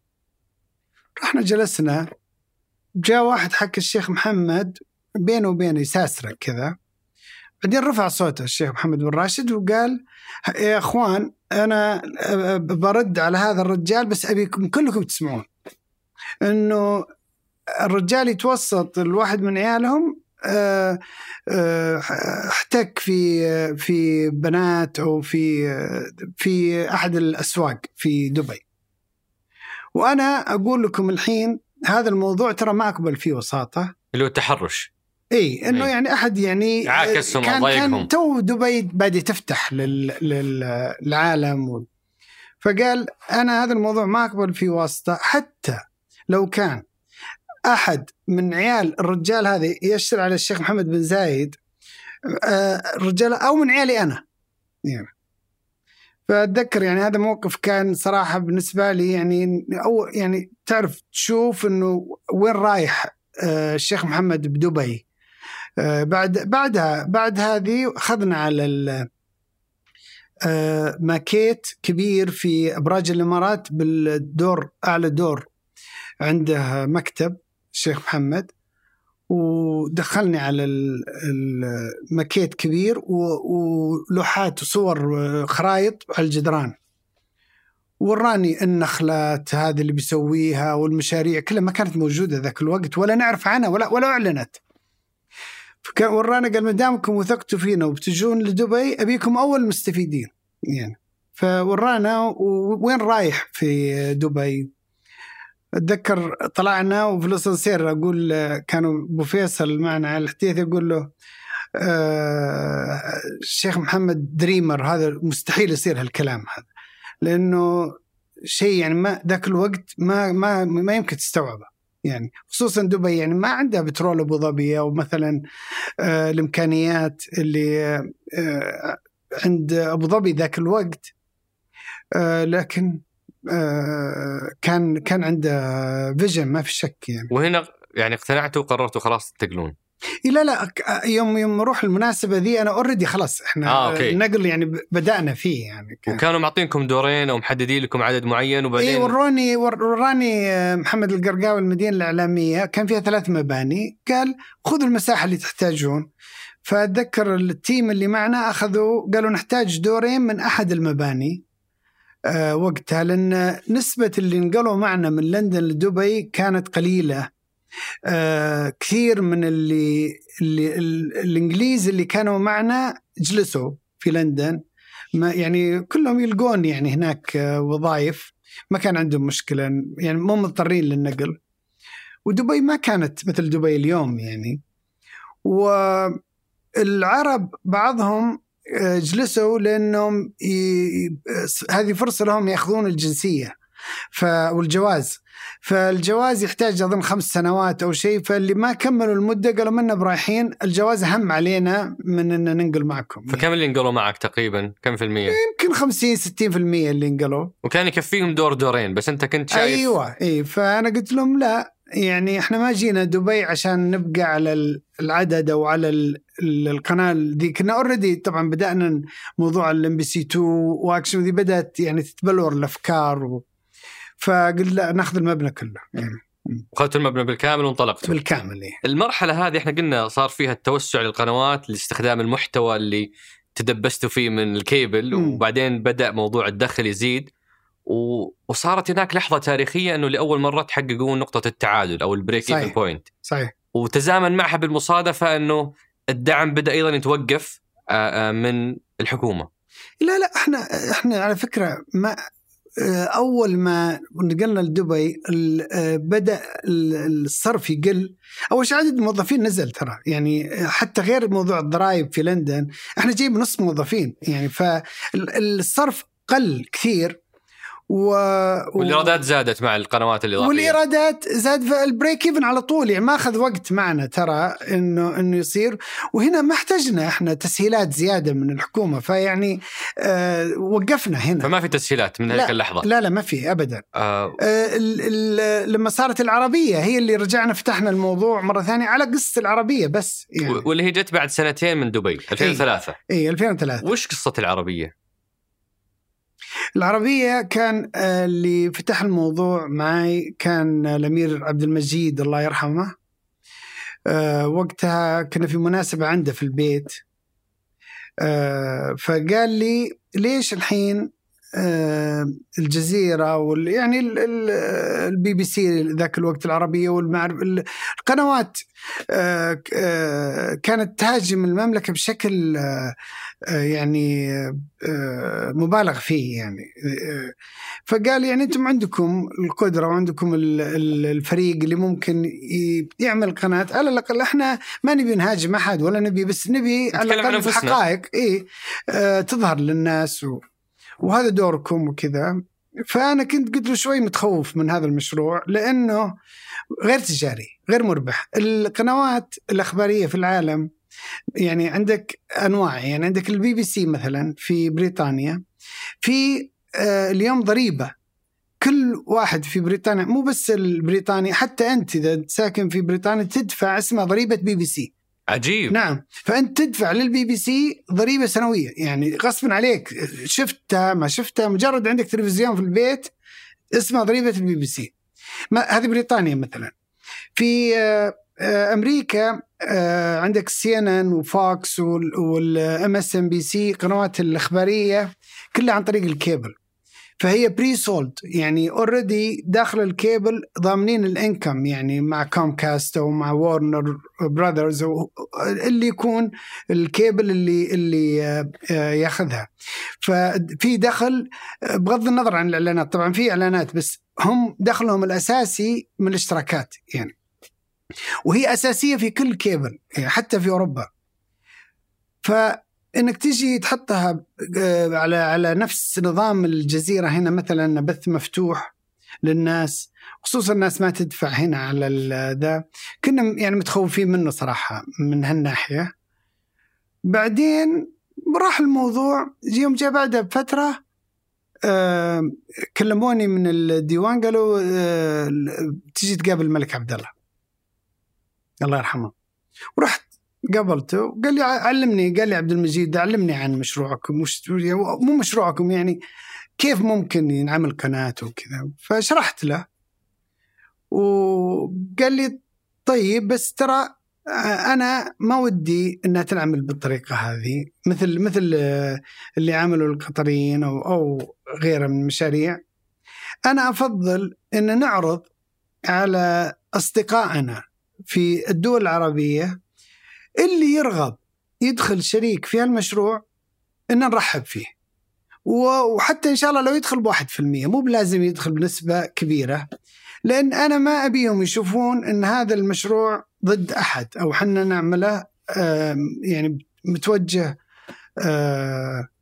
ب يعني بأيديولوجي معين أو أو أو نبي يعني نهاجم فيه احد ف قلت سم مع إني يعني داخليا ماني مقتنع صراحة. يعني العرب ما عمرهم اجتمعوا على شيء يعني بيجتمعون على قناة بعد وين بديرها كيف بكرة بيصير هالبورد وكيف بيصير ما يعني. بس طبعا قلت سمع وطاعة بدي أبشر. ورحت قابلت أتذكر يعني مجموعة منهم ذاك الوقت يعني الشيخ صباح رحب. واتذكر قال لي وش الاستثمار وكذا؟ قلت له والله إحنا حاطين مبدئيا 10% الحصة يعني على 10 حصص يعني على أساس ممكن 10 دول أو أو يعني كل ياخذ اللي قال لي أبي حصتين أنا أنا أدخل ب 20% وكان وزير الإعلام وقتها الشيخ أحمد الفهد كان معنا في الاجتماع.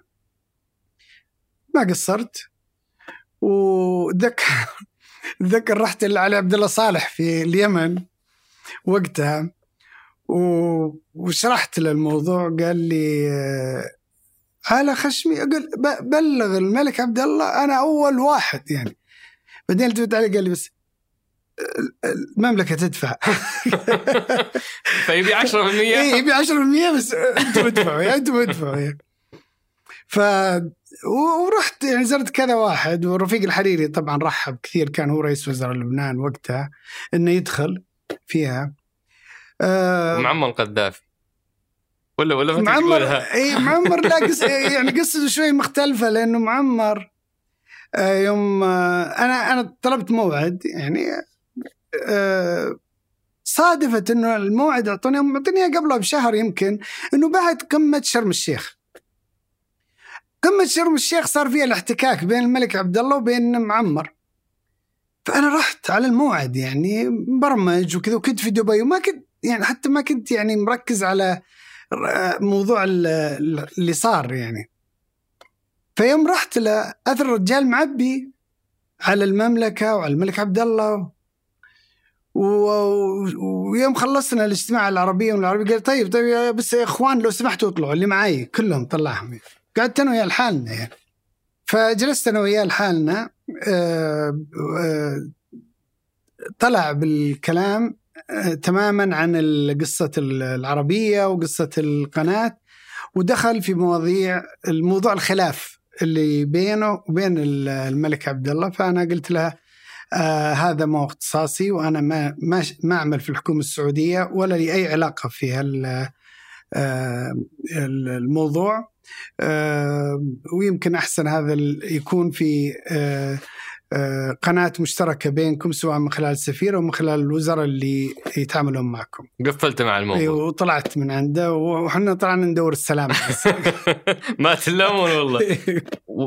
وتشكلت المفروض أنها قناة العربية اللي تجمع كل هذولي لكن فعليا ما صار شيء. أنتم انطلقتوا بتمويل من تمويل ذاتي وبديتوا 2003 إي هي بدأت تمويل من الام بي سي من الام بي سي في البدايه وعلى أساس كان المفروض إنه الكويت معنا. الكويت صار في خلاف بسيط في بداية البث. كان آه، بدأ بدأ الغزو الأمريكي على العراق 2003 صحيح. إي 2003 فكانت تزامنت انطلاق العربية مع بداية الغزو. فكنا إحنا ماخذين التسمية اللي الأمم المتحدة أطلقتها إنه الغزو آه، غزو العراق غزو العراق.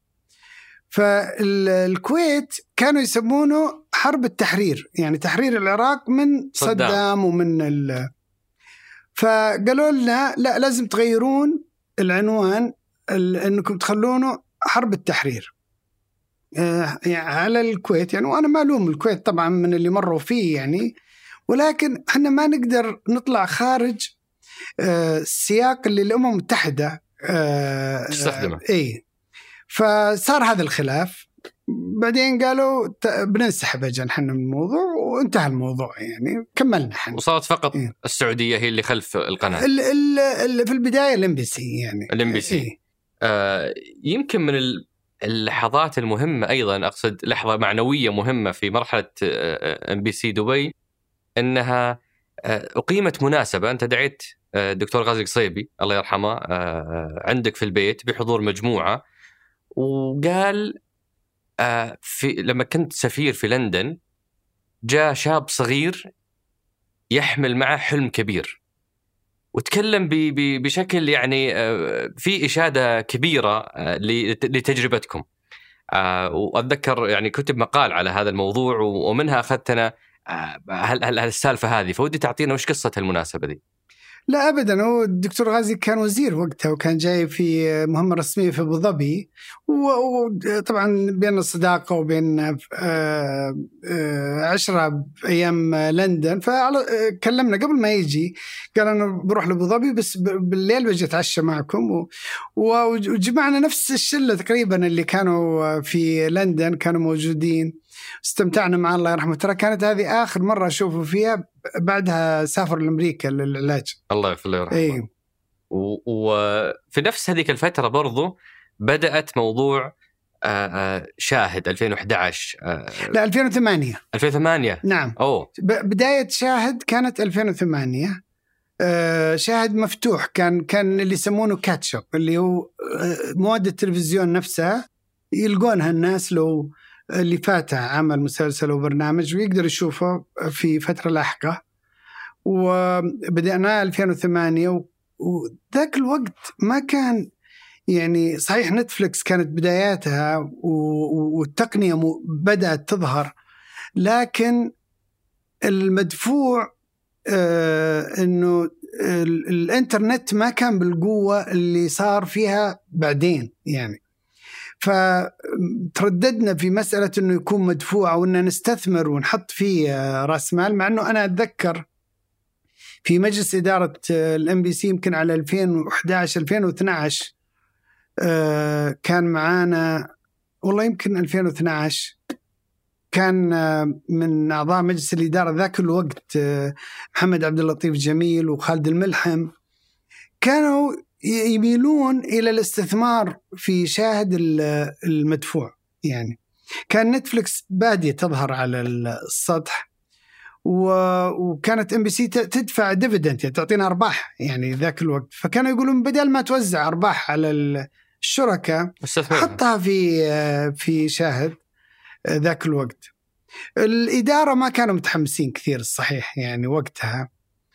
بدأنا الاستثمار في شاهد 2020 آه، قعدت كان- 12 سنة عشان تؤمنون بالموضوع ها؟ لا لا، هو لأن الإنترنت يعني وصل بالشكل ال- ال- يعني خلاص يعني صار صار في ثقة إنك تحط يعني ثقل عليه ونتفلكس يمكن غيرت سلوك الناس و...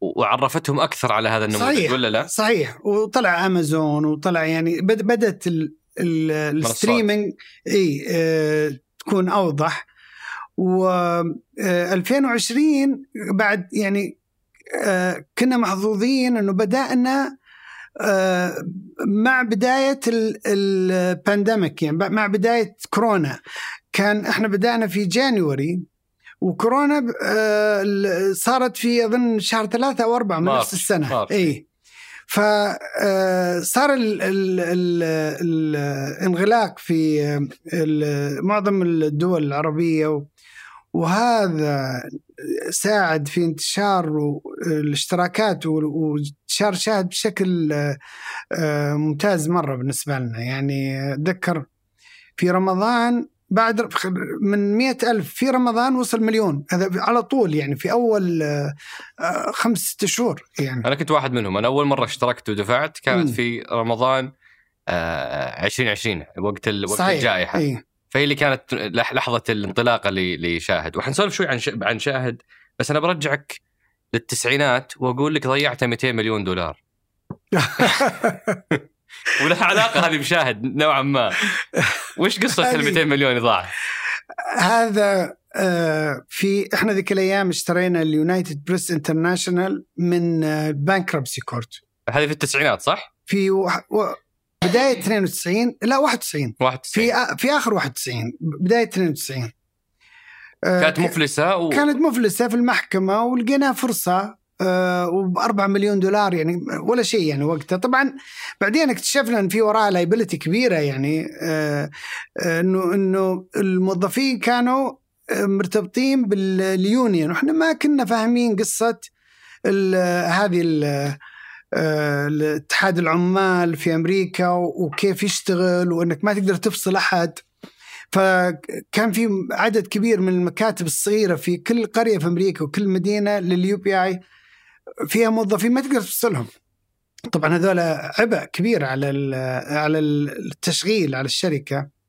المهم إنه في آه، في البيت الأبيض في أمريكا عندهم آه، آه، أي رئيس أمريكي جديد صحفيين البيت الأبيض يدعونه في مناسبة على عشاء في حفل يسمونه جريد ايرون كلاب هذا ال- الحفل يجي الرئيس يحضر واللي اللي يكون يدعي للحفل وهو اللي يكون آه، رئيس ال ال آه، رئيس الصحفيين البيت الأبيض هي بالنيابة كل كل واحدة من وسائل الإعلام الأمريكية آه، يحطون المندوب في البيت الأبيض يكون رئيس لفترة معينة بعدين يجي اللي بعده واللي بعده كذا يتناوبون عليها.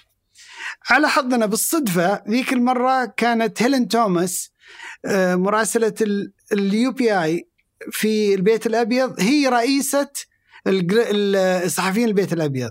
فهي بالعرف تدعي رئيسة هي اللي أنا كان ذاك الوقت آه، يجلس جنب الرئيس كلينتون. آه، فرحت حضرت الحفل. كانت فرصة طبعا بقعد جنب الرئيس كلينتون. وجلست وقعدت سولفت أنا وياه مدري إيش. فطبعا هم معطينه عني خلفية وعن الام بي سي واليو بي اي وكذا. فقال لي أنا مستغرب ليش تستثمر بالشغلات هذه؟ خصوصا إنك توك بادي جديد. كانت أول سنة لنا يعني. صحيح. ترى في شيء اسمه إنترنت. ترى الحين إحنا أطلقناه. وترى الإنترنت الآن كان أول لل... للاستخدام العسكري. الآن صار لل... للاستخدام للعامة يعني للناس. وهذا هو الإعلام الجديد وهو المستقبل وال super highway ال super highway كان يعني يشرح شرح كامل و passionate. يعني كان هو بالنسبة له هذا هذا مشروع يعني هو من طبعا من الانتخابات هو كان يتكلم عنه. وآل جور اللي أطلقه وقتها.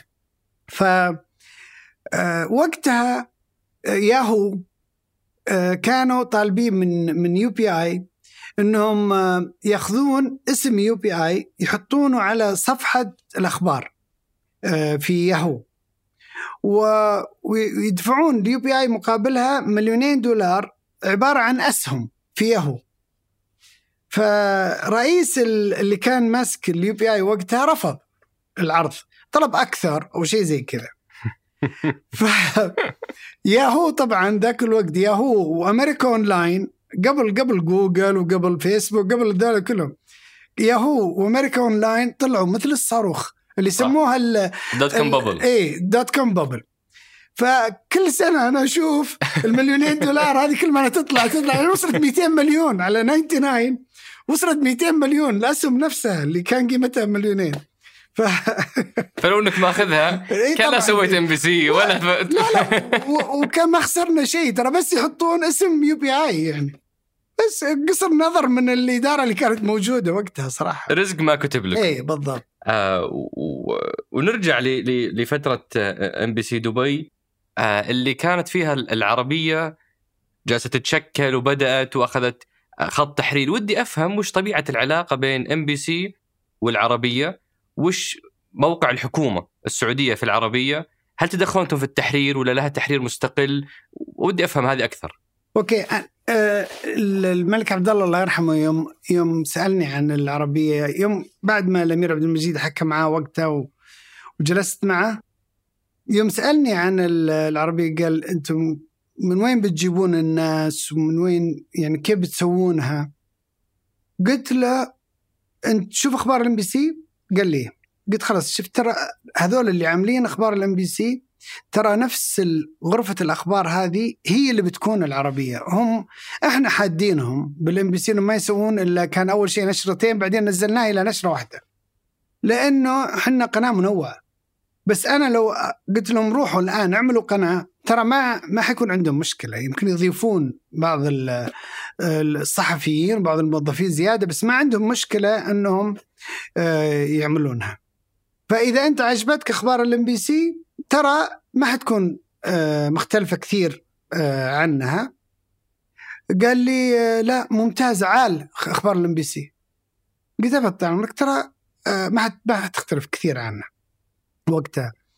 طبعا إحنا شوف إحنا علاقتنا مع الحكومة السعودية علاقة تكامل. يعني ما عمر الحكومة السعودية تدخلت في إنه والله هذه هذه خطوط لا تعدونها هذا مدري إيش ينقال وهذا ما ينقال هذا. بس طبعا الصحفيين اللي موجودين والناس اللي يعملون كلهم عندهم الخبرة وعندهم التجربة وعارفين حدود. آه يعني لا في خط لازم يكون عندك خط أنت أنت وش اللي يميزك؟ يعني كل واحد له آه آه خط ماشي عليه يعني.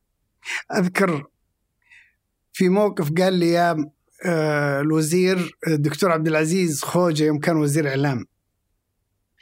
في آه مرة من المرات كان جالس عند الملك عبد الله. وطلع على العربية خبر آه مقابلة مع عبد الحليم خدام. في ذاك الوقت آه، كان انقلب على ال- ال- الحكومة وعلى بشار الأسد والحكومة السورية وقتها يعني. وطلع الخبر طبعا كان خبر كبير ومجلجل وعظيم كان ليلة رأس السنة فيقول أنا كنت في المجلس عند الملك الملك يتفرج وكلنا نتفرج ورفعوا الصوت وال. ذا فيقول أنا ما عندي شك ولا واحد في المليون إن الملك عارف عن الموضوع وهو يعني يعني الموضوع مرتب. يقول طلعت كلمت حقين التلفزيون السعودي قلت خذوا من العربية ال- ذا وحطوه عندكم. لأن هذا مو يعني موقف دولة لأنه هو موقف دولة كان يعني موقف قصدي كبير يعني. فراحوا طلعوه بالتلفزيون السعودي. يقول ما أخذت إلا أثر أحد كلم مع الملك وبلغ الملك. يقول وينهبل الملك الله يرحمه عليه. أنت مهبول أنت طلع كان ت- ت- ت- تخلينا إحنا ناخذ موقف ضد بلد عربي ثاني. وش دخلك في ذا الموقف؟ قال والله أنا ما اجتهاد واجتهاد خاطئ. فيعني الملك الله يرحمه ما كان يعني سواء الملك فهد والملك عبد الله ما ينظرون للي يطلع في الإم بي سي أو العربية إنه يمثل الحكومة رأي السعودية. الحكومة السعودية يعني. هي علاقة مستقلة. تكامل آه، في شيء في وجهات نظر في شغلات يعني يهمهم إنها تطلع مثلا آه، نتواصل فيها مع بعض ال- ال- المسؤولين آه، إن إن نظهرها بالشكل اللائق والمناسب في حال آه، آه، أخذت مواقف معينة. بس ما ما في شيء اسمه طلع ذا ولا تطلع ذا ولا بس ما هو سر إن الحكومة السعودية تملك في قناة العربية ولا لا؟ وأنتم تملكون ومتشغلون. لا إحنا إحنا ال- العلاقة بيننا تسهيلات. بيننا okay. في في حال إنه ما كان في دخل تجاري كافي. الفكرة كلها إنه الام بي سي والعربية مستقلة تماما وتجارية بحتة. في حال إنها توفر ال- الجانب ال- الدخل التجاري. فاللي يصير إنه بعض الأحيان يصير في تسهيلات إلى إلى أن آه، يكون في دخل كافي لل لل للاستدامة عشان تستمر. للاستدامة نعم. آه، أتذكر آه، لأن أي دعم شوف أي دعم ما هو سستينبل ترى أي دعم ما يمكن تستمر عليه إلى الأبد يعني. فمن واجبك أنت إنه إنك في يوم من الأيام توصل إلى الربحية وتوصل إلى إنك حتى تكبر من خلال ال ال ال- ال- التشغيل التجاري للمشروع في نفس ذيك الفترة آه، الأمير وليد بن طلال بدأ قناته ال- الإخبارية اللي هي قناه العرب وكان يعني تموضعها أو وصفه لها بأنه ال- الجزيرة قناة الشعوب، العربية قناة ال- الحكومات، العرب نبغاها في النص، كذا كان يصف ال- التموضع. هل هذا تموضع العربية صحيح؟ ابدا بالعكس اليوم اليوم العربية آه واصلة للشعوب أكثر من أي قناة عربية ثانية. اليوم كيف كيف آه، يعني آه نسب المشاهدة نسب مشاهدة العربية اليوم في العالم العربي أكبر من أي قناة ثانية يعني العربية والحدث حتى الحدث يعني. إحنا يصير عندنا مشكلة بعض الأحيان مثلا أعطيك مثال يعني مثلا يوم الاحداث السودان يعني. العربية كرست كل البث لل آه، للسودان مثلا آه، الأحداث اللي صارت.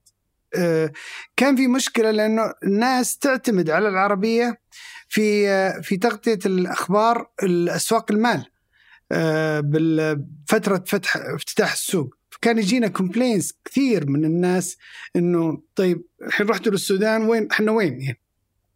نبي نبي العربية ونبغى التحليل ونبغى. فبالعكس لا العربية آه، ق- قناة الشعوب بالدرجة الأولى يعني آه، و- مرحله أيضا آه، دبي كان فيها التوسع لقنوات ال- ال- الدول. يعني إحنا شفنا قنوات ال- التخصص أو المجال اللي هي قناة أفلام قناة أطفال هذه حكينا قصتها.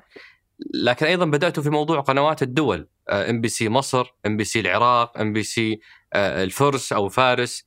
آه، وش السر في هذه؟ هذه جغرافيا شوف بالنهاية أنت آه، ال- ال- اليوم اليوم آه، ال- المطلوب أنك تكون آه، ال- ال- اللي يسمونه pan Arab اللي هي ال- القنوات اللي تبث على العالم العربي كله ما عاد صارت آه، آه، تقدر تنافس القنوات المحلية لأن الناس يبون يبون أخبارهم يبون شؤونهم يبون لهجتهم أكلهم ثقافتهم آه، فيعني هذا ما تقدر أنت تعمل على كل الدول العربية بنفس الوقت يعني. فرحنا إلى إنه لا كل منطقة يكون لها آه، قناة خاصة فيها يعني. ولكن في محتوى يمكن يشكل 50 أو 60% مشترك.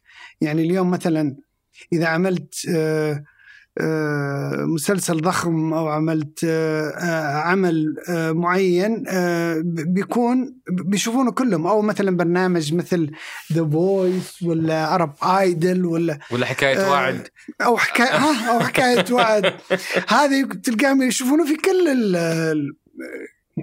ال- ال- على فكرة على طاري حكاية وعد أي. أنا أهنيك على البرنامج. تسلم تسلم. الله يجزاك خير آه، الحقيقة أنا أفتخر إنه حكاية وعد كان آه، موجود على الام بي سي في رمضان.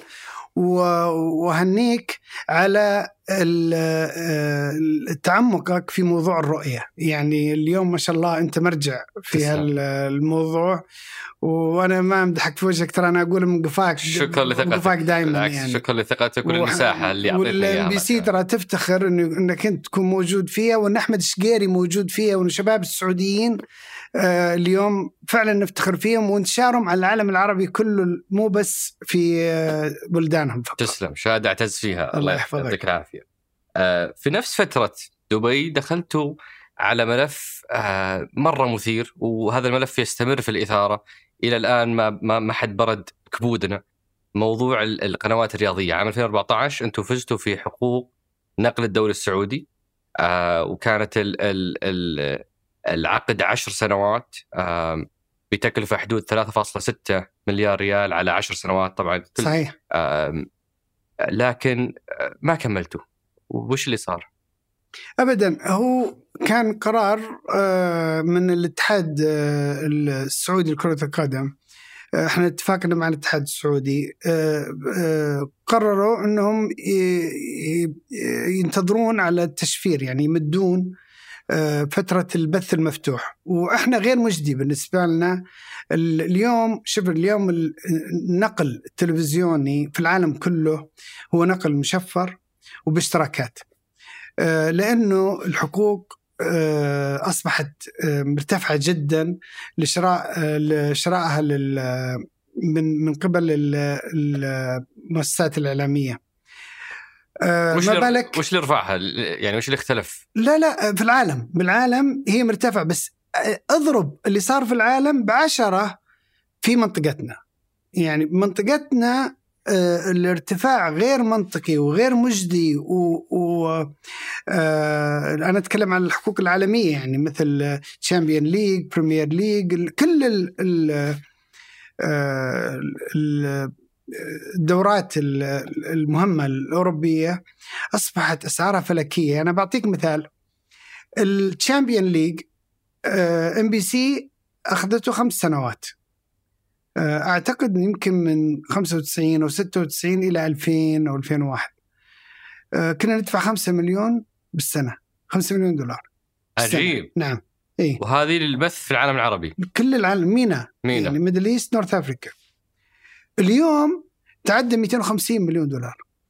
طيب ما في أي مبرر ينقلوا من هنا لهنا؟ لو تشوف نفس نفس خلينا نقول ال- ال Champions League في بريطانيا. خذ بنفس الفترة هذيك والآن. ما حتشوف التباين في الأسعار هذا. بس صار فيه آه خلينا نقول مال حكومي مال سياسي دخل في شراء الحقوق وألغى العملية التجارية في الموضوع. بالنسبة للدوري السعودي إحنا عملنا دراساتنا على التشفير. فيوم اتخذ القرار من الاتحاد السعودي بلغونا إنه لا نبغى نأجل التشفير. آه ألغينا الاتفاق. وصار في تسوية معهم على المدة أو الخسارة اللي إحنا خسرناها وانتهى الموضوع وقتها. ومن ذاك الوقت أو يعني المهتمين بالشأن الرياضي يقولون من بعد اي ار تي ما جتنا أي لحظة نتابع الدوري حقنا اللي هو أقوى دوري عربي ومن الأهم عالميا بشكل مرضي.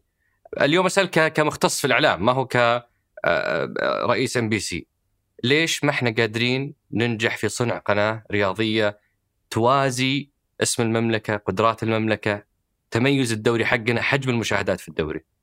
والله أنا أختلف معك في مسألة إنه إنه ال Pro Sport اللي إحنا سويناه إنه ما كانت مرضية، أنا أعتقد ال Pro Sport كان آه، نقله نقل ممتاز ولكن طبعا عاده عشان توصل لل... لل quality اللي اليوم انت قاعد تشوفها في في أوروبا وفي في بي إن حتى بي ان حتى بي ان حتى بي ان آه التكاليف تكون أعلى بكثير. يعني آه أنت هذه تعتمد على الاشتراكات وتعتمد على عدد الاشتراكات.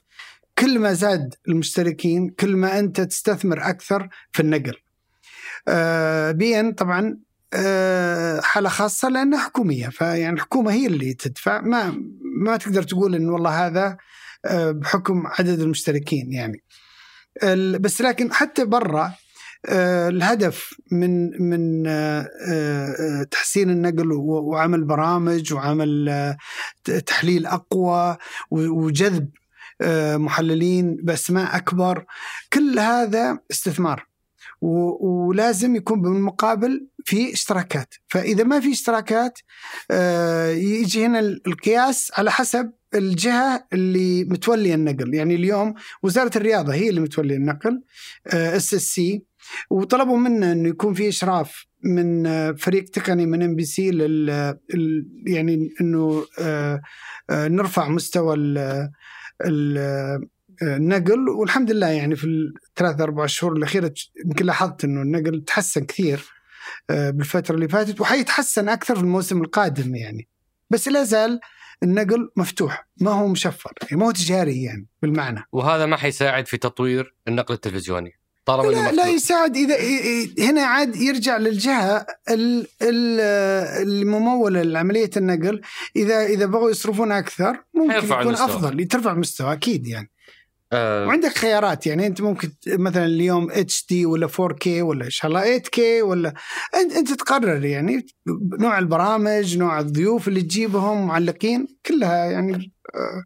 قبل ما نقفل مرحلة دبي وننتقل لمرحلة آه رؤية 2030 نتكلم على صورة ذهنية عند المجتمع أو عند شريحة من المجتمع عن ام بي سي بأنها القناة اللي تنشر الانحلال هي مشروع تغريب. للمجتمع. المحافظين كانوا ولا يزالون منزعجين من ام بي سي قناة الأطفال في تحذير شديد منها وإنها أخطر ما يمكن أن يشاهده الإنسان.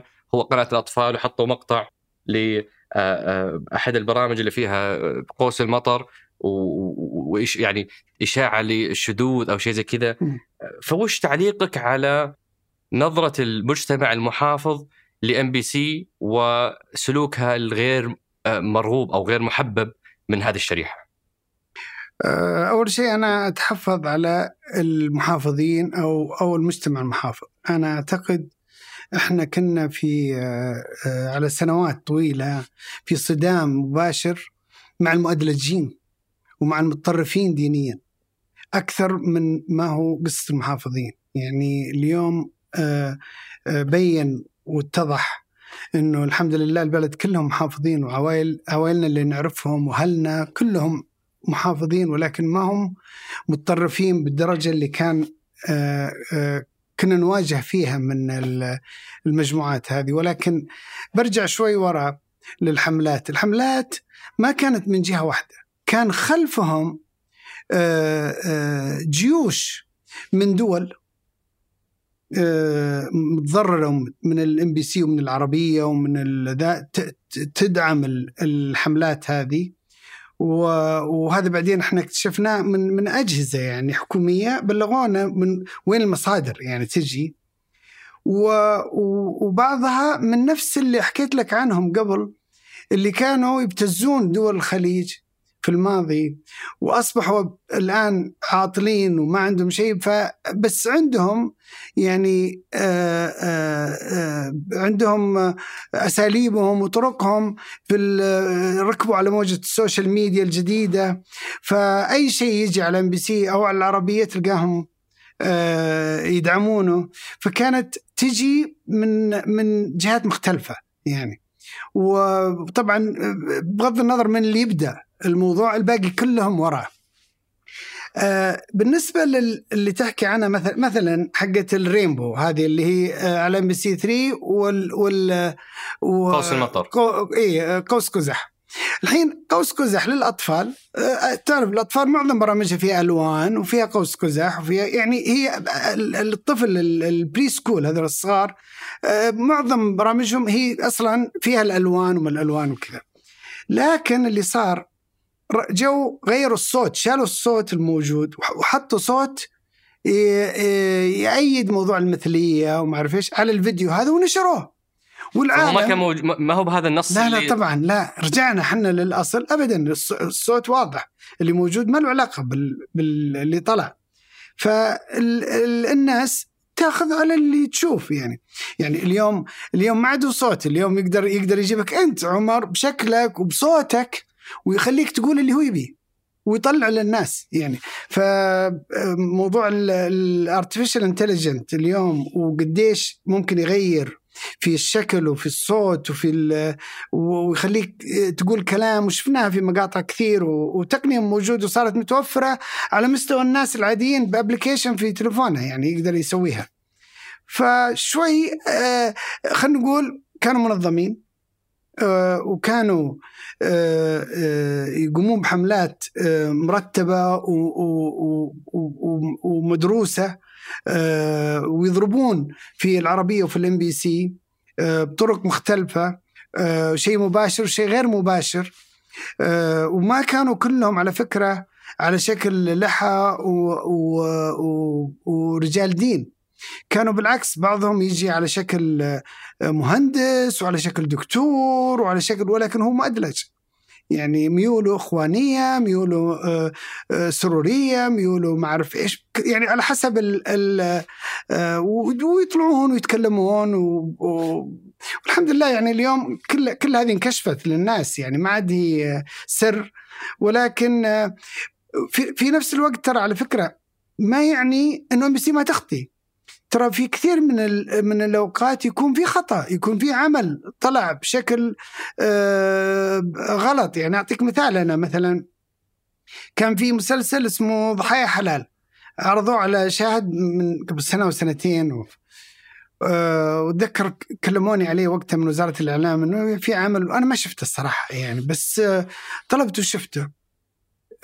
ضايقت كثير. يوم شفته لأن نفى ال ال ال ال النص اللي كان موافق عليه من شاهد ومن ال MBC كان معمول بشكل معين مكتوب بطريقة معينة.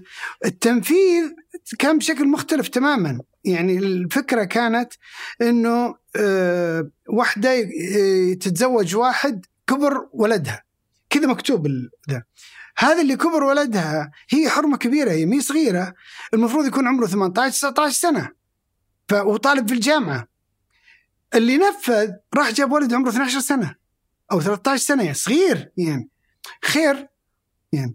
ف آه، ومرت مرت وطلع العمل ظهرت الحلقة يعني. ف يعني هذا خطأ ما في شك يعني. وسحبنا المسلسل في لحظتها وغيروا وشالوا ال ال المشهد وعادوا عادوا تصويره بالشكل الصحيح يعني فيصير أخطاء هذا آه، وإذا صار نعتذر ونسحب العمل ونتعامل معاه يعني. بس لو بنقول MBC هل هي توافق قيم المجتمع تصادم قيم المجتمع تخلق في قيم خاصة فيها ولا لها دخل في المجتمع وش بيكون الخيار؟ أنا أعتقد آه، ال MBC بدأت في مشوار من بداية التسعينات كانت سابقة. اللي نشوفه اليوم من من منصات مثل نتفليكس وديزني واليوم يعني إحنا نشوف سبايدر مان ديزني اليوم آه، المثلية والاطفال مو مو للكبار حتى يعني. آه، آه، الناس لازم تعطيهم محتوى بديل يعني. هل المحتوى البديل هذا محافظ أو أو غير محافظ. هذا موضوع أنا أعتقد يحكمون عليه الناس. الناس أنا أتكلم على السواد الأعظم من الناس ما هو على فئة معينة يعني. وإحنا راضين تمام الرضا عن ما يقدم. في المجموعة سواء في شاهد أو في القنوات أو آه، في الإذاعة أو في كل المنصات اللي اللي إحنا مسؤولين عنها. ما عندنا أي تحفظ أبدا. وبالعكس آه، أنا أعتقد اليوم ال MBC هي قناة العائلة بالدرجة الأولى.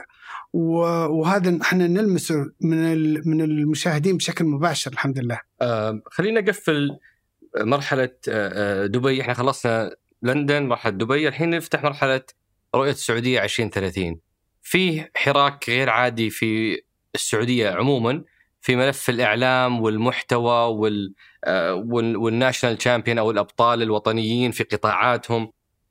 فمن أكثر من زاوية MBC صار لها تقاطعات مع الرؤية وصار لكم لقاء تاريخي مع الأمير محمد. خلينا نتكلم على MBC في مرحلة الرؤية.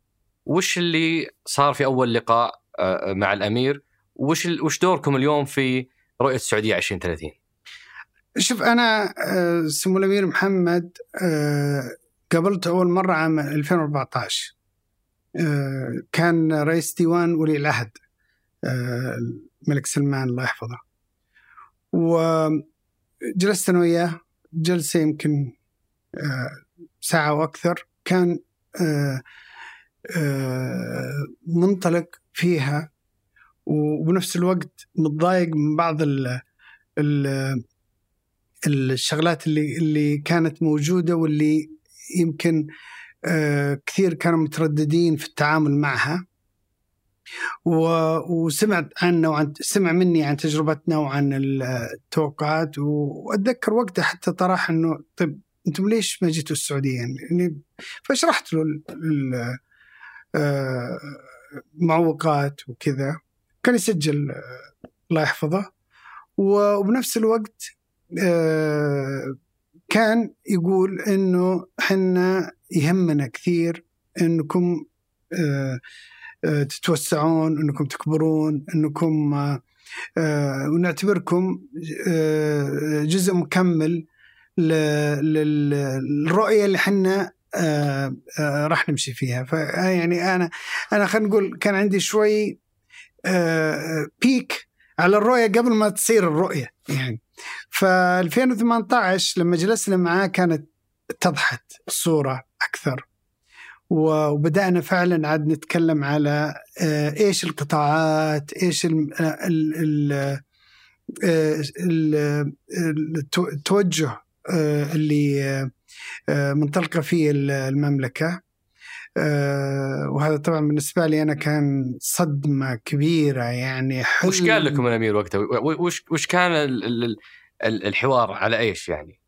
2018 السعودية بلد شاب فنسبة الشباب عالية جدا من الجنسين وهذولا آه، لهم متطلبات يعني. آه، كان تكلم عن ال عن ال ال الإعلام الترفيه ال آه، كل القطاعات يعني المسرح فعاليات كل القطاعات تقريبا. وحنا فقط مستقبلين. طيب متى حنا نقدر نصدر؟ متى إحنا نقدر على الأقل نكتفي ذاتيا ل, ل... آه، شعبنا في في المملكة يعني. و طبعا بالنسبة لنا يعني كان كان حلم بعيد جدا وبدأنا نلمسه وبدأنا نشوف إنه إنه هذا ممكن فعلا يتحقق. وهل حسيت إنه مهتم يعني يدعم المشروع يوسع الآفاق في وين ممكن نوصل وين ممكن نتخيل؟ في قطاع الإعلام بشكل عام في MBC بشكل خاص هل كانت هذه المساحة موجودة ولا كان نقاش تحديات بس انتقال للرياض؟ إنه إنه كيف تدخل الرياض؟ ابدا ولا كان. في 2018 ما كان في كلام حتى عن الرياض ذاك الوقت يعني. كان الكلام لا على هذه الصناعة كلها يعني. وين رايحة؟ وكيف إحنا نكون فاعل فيها؟ ك ك كجزء من الرؤية إنه هذه الرؤية إنه في طبعا هي الرؤيه على كل القطاعات بس هذا أحد القطاعات يعني. ف آه، كان أول شيء سمع مننا بعدين قام هو يعطينا وهو كيف شايف التوجه؟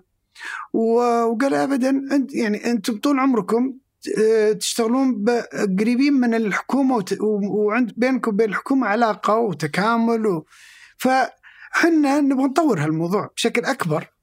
واعطونا آه، احتياجاتكم كيف ممكن آه، أوكي طيب الحين إذا لو افترضنا إنه هذه الشركة اليوم بتكون جاذب لبعض الكفاءات وبعض المواهب في السعودية مثلا. آه، كيف ممكن حنا آه، نتوجه إلى أن نبتعث؟ آه، بعض البنات والشباب في تخصصات أنتم تحتاجونها يعني. وش احتياجاتكم بالضبط يعني في هالمجال؟ وطلع منها شغلات كثير من ضمنها MBC Academy يعني اليوم MBC Academy اللي اللي استفادوا من برامج MBC Academy 18000 شاب وشابة السعوديه آه، اليوم في أحد الأعمال عندنا أعتقد في يمكن 300 آه، شاب وشابه السعوديه اللي اللي آه، يروحون في فترات مختلفة يشاركون في عملية الإنتاج والتصوير وال آه، وشغلات ثانية مثل المكياج مثل الإضاءة مثل آه، كل في كل المجالات يعني بس هل بعد هذا اللقاء كبرت الأحلام ولا صغرت ولا وش رؤيتكم بعد هالجلسة؟ هل اختلفت ولا اختلفت هي... كثير وش اللي اختلف؟ اختلفت كثير لأنه لأنه اليوم صار صار الموضوع آه، واضح بالنسبة لنا أكثر. يعني يعني تخيل أنت إنه من عام 91 ومن بداية ال MBC من أول يوم وإحنا ما نشوف إلا هنا.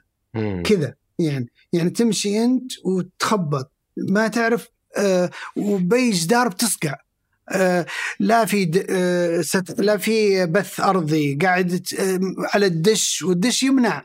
وما يمنع. والبحرين وقفت الكويت وقفت المغرب وقفت. ما يعني ما تدري كيف وضعك بيصير يعني.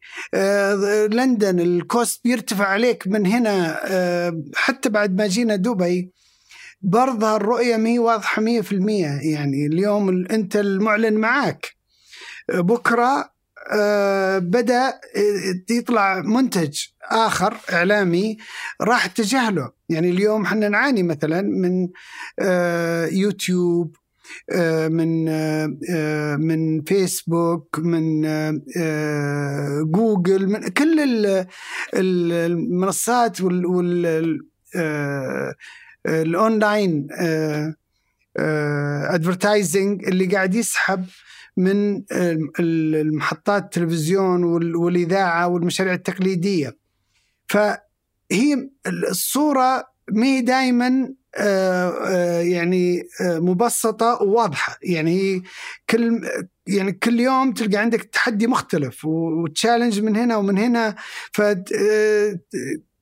تتعثر وتقوم تتعثر وتقوم. بس اليوم اللي اختلف مع الرؤية إنه لا صار في توجه. وصار في عندك جهات حكومية هنا تتعامل معها.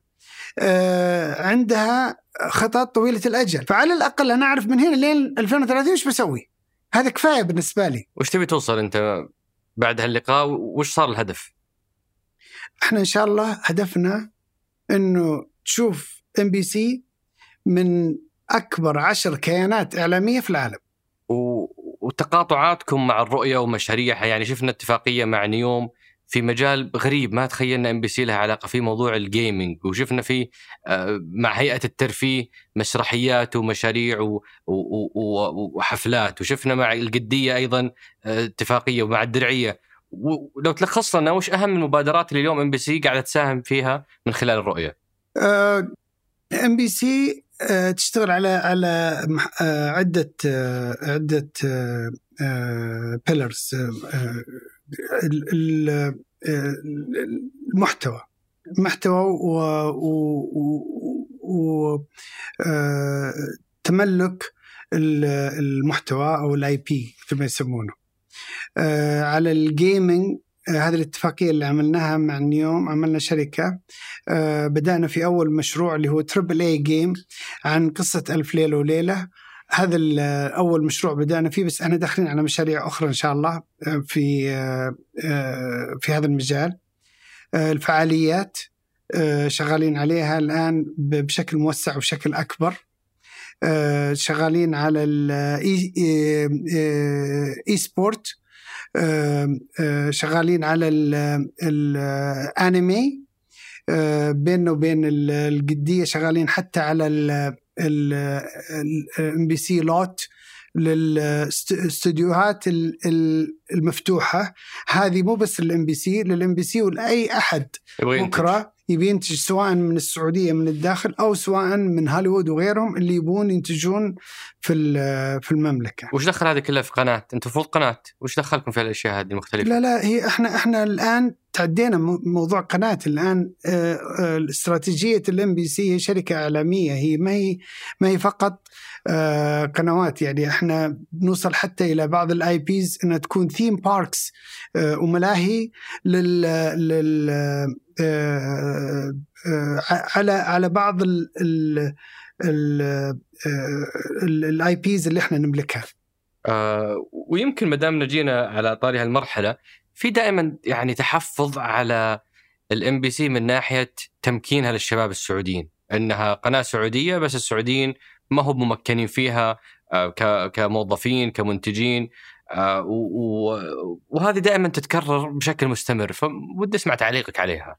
والله شوف عمر يعني أنا أسمع طبعا أشوف في ال social media وأسمع بعض الأحيان حملات أو غيره على هذا الموضوع بس لازم نرجع للأساس يعني الأساس MBC هي مش شركة سعودية هي مي شركة بالمعنى إنها تبث أو أو انها تشتغل داخل السعودية للسعودية. MBC اليوم global يعني شركة عالمية. آه، آه، عندنا إم بي سي متواجدة في الدول العربية كافة بدون استثناء متواجدة في أوروبا وفي أمريكا وفي أستراليا وفي أمريكا الجنوبية وفي آسيا لل آه، لل لل المشتركين في شاهد وفي أعمال شاهد اللي هي موجودة باللغة العربية والإنجليزية والفرنسية ثلاث لغات. فإحنا شركة عالمية اولا وأخيرا. لكن المكان وجودك في المكان أكيد حيأثر على الطريقة اللي توظف فيها. يعني اليوم إذا أنا موجود في مصر أكيد حيكون نسبة المصريين عالية عندي. إذا أنا موجود في آه، في دبي مثلا حشوف مين الأرخص أو الأنسب أو الأكفأ. في يعني اليوم أنا فرضا عينت سعودي وجبته على دبي إيش تكلفته علي أنا عشان يجيني في دبي. بينما أنا عندي يمكن يمكن اكفى أردني أو مصري مثلا أو لبناني أو وموجود في دبي. يعني بس ينتقل من مكان لمكان هو ساكن وعنده مع أهله ولا لحاله ولا وتكلفته بتكون أقل عليه من هذه الناحية الكوميرشال. الحين أوكي الآن تونا منتقلين للسعودية. بوجودنا بالسعودية ما في شك إنه نسبة السعوديين راح تكون أعلى بكثير وخصوصا بالمشاريع الجديدة. لأن المشاريع الجديدة كلها متجهة لأعمار آه، أقل وأعمار أصغر والحمد لله السعودية اليوم توفر فيها نسبة كبيرة من المواهب في هذه المجالات ومن الكفاءات في المجالات هذه. أنا بعطيك مثال أنا مثلا على معاناتنا آه، مع السعوديين في السابق يعني في بداية في التسعينات. أنا أتذكر شباب سعوديين اشتغلوا معنا ذاك الوقت من عنف الهجمات اللي كانت آه، توجه لل MBC من ال MBC وغيرها على فكرة حتى التلفزيون السعودي حتى الجرايد السعودية أي شيء في هذا إعلام كله ليبرالي إعلام كله آه إلى درجة إنه يكفرونه يعني في مو بس كفروكم آه أنتم صار دمكم حلال. إي. وبي يعني استبيح دم ملاك القنوات فترة صح؟ صحيح. آه هذه أحد المشايخ. فتخيل استقالوا. عندنا شباب سعودي مثل الورد من أحسن ما يمكن كانوا وكانوا مجتهدين وكانوا في والسبب الاستقالة ضغوط ضغوط من عوائلهم من أهلهم يعني. لأنه أهلهم ما تحملوا اللي يسمعونه يعني يجي في المسجد ويلقى واحد يخطب ويسب في هال بالاسم كذا. فيقول هذا يسب ال MBC في المسجد وانت تشتغل فيها أنا ما أقبل لولده. فيحط ضغط على ولده نفسي إنه يترك ويتركون في كثير منهم تركوا. ما أضف على عليها كيف كانوا الجامعات يرفضون تخصصات اللي إحنا كنا نحتاجها ذاك الوقت سواء في المسرح أو في الدراما أو في الإخراج أو في آه، الموسيقى أو غيرها، الموسيقى أصلا هذه كلها حرام على بعضها وين ما تروح يعني. البعثات الخارجية كانوا يرفضون التخصصات اللي لها علاقة في عملنا. يعني ففي كان آه، في محاربة ممنهجة وسيطرة ممنهجة في في قطاعات مختلفة يعني. اللي تخرج مواهب سعوديه فصار نعم. المتوفر محدود بالنسبة لكم. عشان كذا يعني في ناس كثير يعني مو مستوعبين التغيير اللي صار الحين مو مستوعبين إيش معنات الرؤية. يعني إيش معنات التغيير اللي الأمير محمد اليوم آه آه قاعد يسويه وال وال والنقلة اللي قاعدة تصير. هذه يعني هذه حتصير على كل المستويات. يعني مثلا أعطيك مثال الكورة. يعني كيف أول نظرة للاعب الكورة؟ يعني كان في تحكير لاعب الكورة وكانوا أهله آه، مستحيل يقبلون إنه هذا يروح في المجال ذا أو حتى لو راح يعني يعتبر شبه منبوذ من العائلة. اليوم يوم شفت آه، أبطال العالم وشافوا هذول آه، وش المخصصات اللي ياخذونها وش النقلة اللي انقلوا فيها عوائلهم وأهلهم وبلدانهم كيف تفتخر فيهم آه بدأت صورة تتغير كثير يعني حتى الفنان التشكيلي والطاهي الفنانين أو مثلا صحيح. الفنانين يعني أنا مثلا آه أعجبني آه مع المستشار تركي آل الشيخ في تكريم الفنانين السعوديين القدامى مثل بكر الشدي الله يرحمه محمد العلي ترى المداح محمد عبده مسرح وحفلات تكريم لهم وتاريخهم و آه هذا شيء عظيم. يعني الأمير بدر الفرحان آه في وزارة الثقافة آه على رواد المسرح وعلى الفنون كلها الفن التشكيلي وغيرها من الفنون وتكريمهم والاهتمام فيهم. يعني أنا أعتقد هذا ما كنا في يوم من الأيام نتخيل إن نشوفه صراحة يعني. من المآخذ برضو على MBC موضوع يعني جودة الإنتاج الدرامي أو أو المسلسلات وإنها ما تمثل المجتمع ما تشبه المجتمع وكثير منها يعني عليه كل فعالية بس مكرر نفس القصص نفس الأحداث شيء ممل الناس ما تشعر بأنها تشوف شيء يوازي حجم تكلفة الإنتاج اللي مثلا متخيلة عن مثل هذه الأعمال وش تقييمك لجودة الأعمال اللي تعرض في إم بي سي وفي الإعلام العربي عموما يعني أه بسألك أنت شفت رشاش؟ اي شفته عجبك؟ بس هو الوحيد اللي عجبني. okay ممتاز. هو المسلسل الوحيد ممتاز اللي شفته ممتاز ممتاز. أنا وياك نتفق أنا وياك نتفق لأنه هذا اللي حتشوف من الآن وطالع. okay. ترى يعني هذه النقلة يعني من الرشاش هو بداية ال الانتقال إلى المرحلة الجاية يعني. فأنت متفق معنا إنه الإنتاج ما كان بس في سبب. أنا بعطيك السبب الحين. ليش رشاش؟ لأنه رشاش جاء مع انطلاقة شاهد. يعني في عندك مشترك اليوم قاعد يدفع فلوس زي اللي يشتري تذكرة للسينما. مم. فهذا أنا أحترمه. هذا لازم أعطيه بالمستوى اللي هو آه اللي هو يتوقع عشان عشان يستمر معي ولا بيطلع. مو بقاعد. الفرق أول لا. الفرق أنا أنا أحط أعمال للمعلن.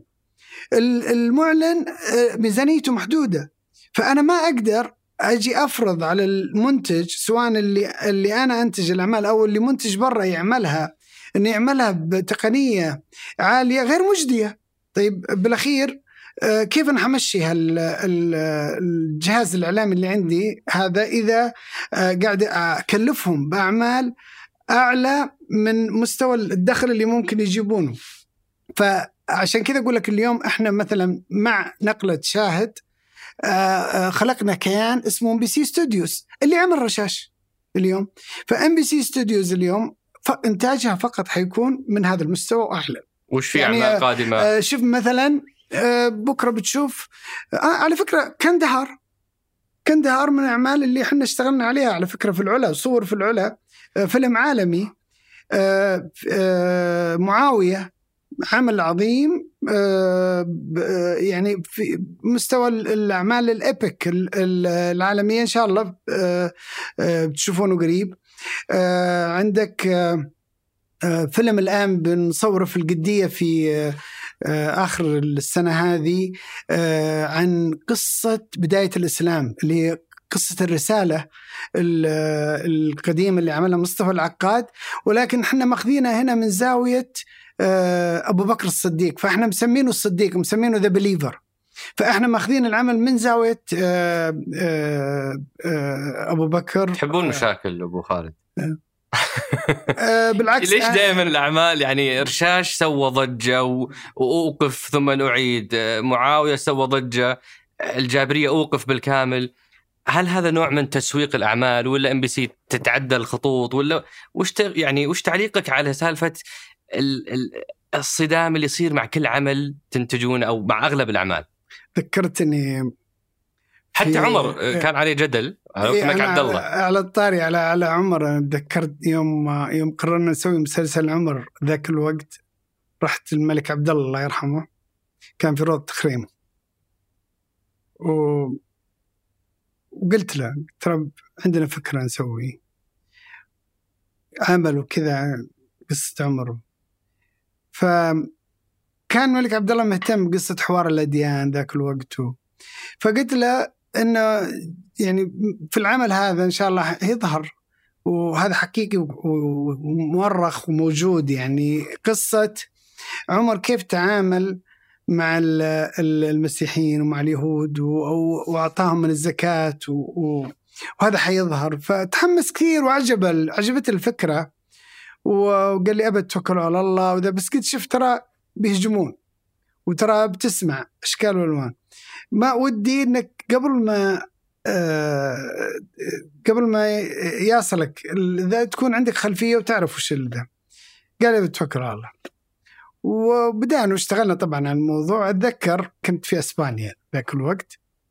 كان كان في صديق هناك وقال لي ترى هذا الرجال بيشوفك وبيجي مخصوص يعني عشان يقابلك. قلت الله حي جاء.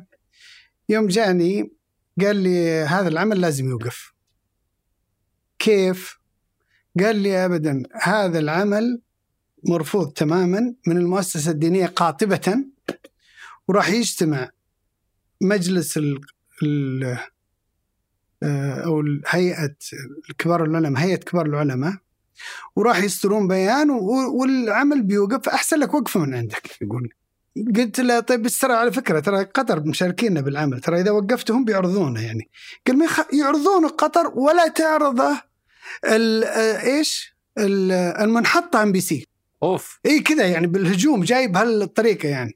وأنا تراي ناصحن لك ووقف العمل. لازم توقف العمل. قلت خير إن شاء الله. طلع من عندي طبعا عرض العمل واستقبل أحسن استقبال الحمد لله يعني في وقتها وبهذه آه، النوعيات موجودة وحت يعني حتشوف بكرة في أعمال كثيرة أكيد أصوات تطلع من هالنوعية بس أحيانا تستجيبون إيه. مثلا الجابرية وقفتوه ولا لا؟ لا الجابرية آه، آه، هل كان خطأ؟ مؤقتا هل كان خطأ؟ لا ما كان خطأ مؤقتا يمكن في شغلات بسيطة بس طلبت منهم أنهم يعني يعيدون النظر فيها ويعدلونها ولكن آه، الإيقاف مؤقت وكان بطلب من إخواننا في الكويت. ما كان له علاقة بالسعودية. على فكرة اليوم المملكة ووزارة الإعلام بالذات وهيئه المرئي والمسموع من أفضل الجهات الرقابية أو اللي ممكن تلجأ لها في في ترخيص أي إنتاج.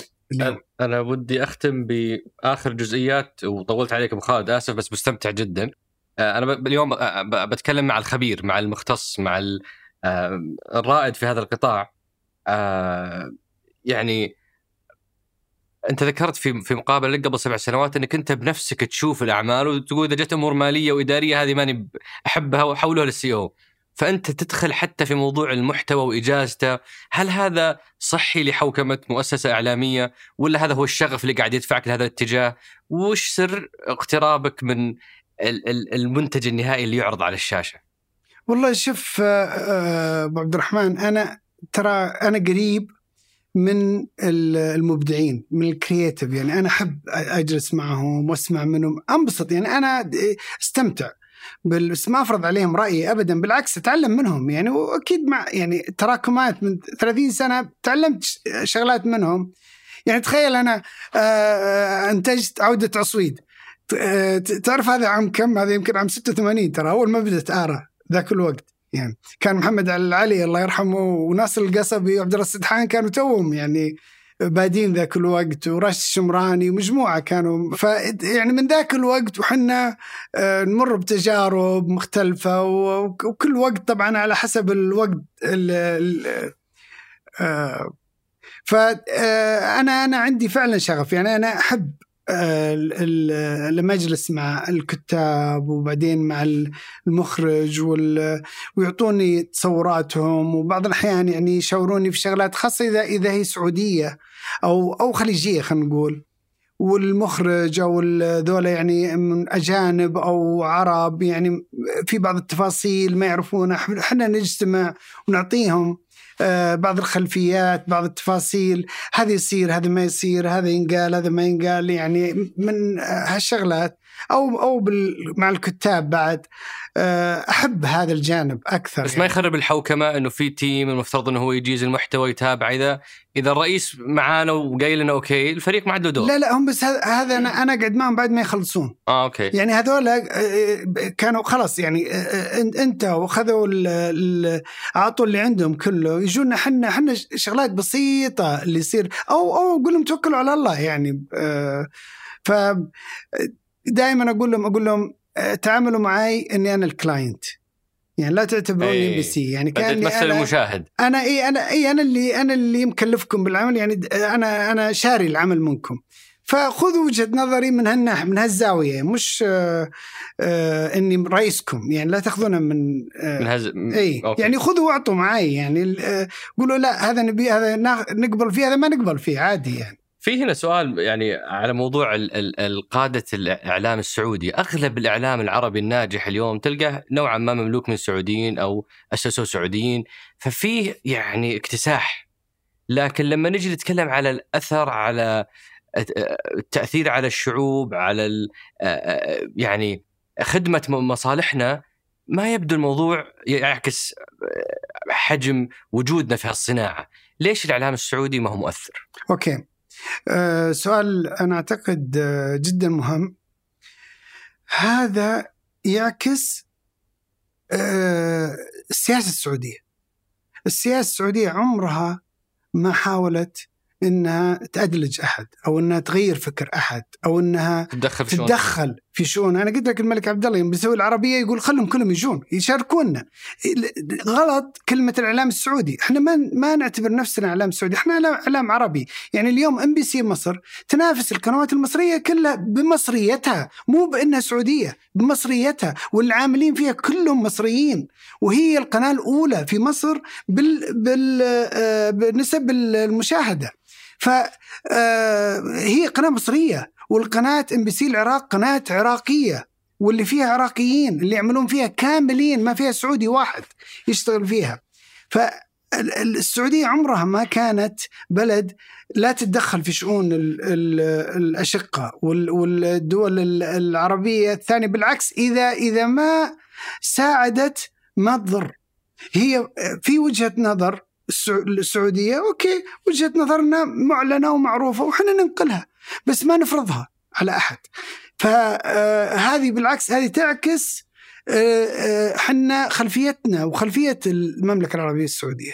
ولو بختم بسؤال على موضوع خبرتك وتجربتك 30 سنة لو بتهديها لشاب أو مؤسس لكيان إعلامي ولا شخص مهتم بالإعلام بعد هال 30 سنة وش أهم الدروس اللي تعلمتها أو أهم درس تحب تهديه؟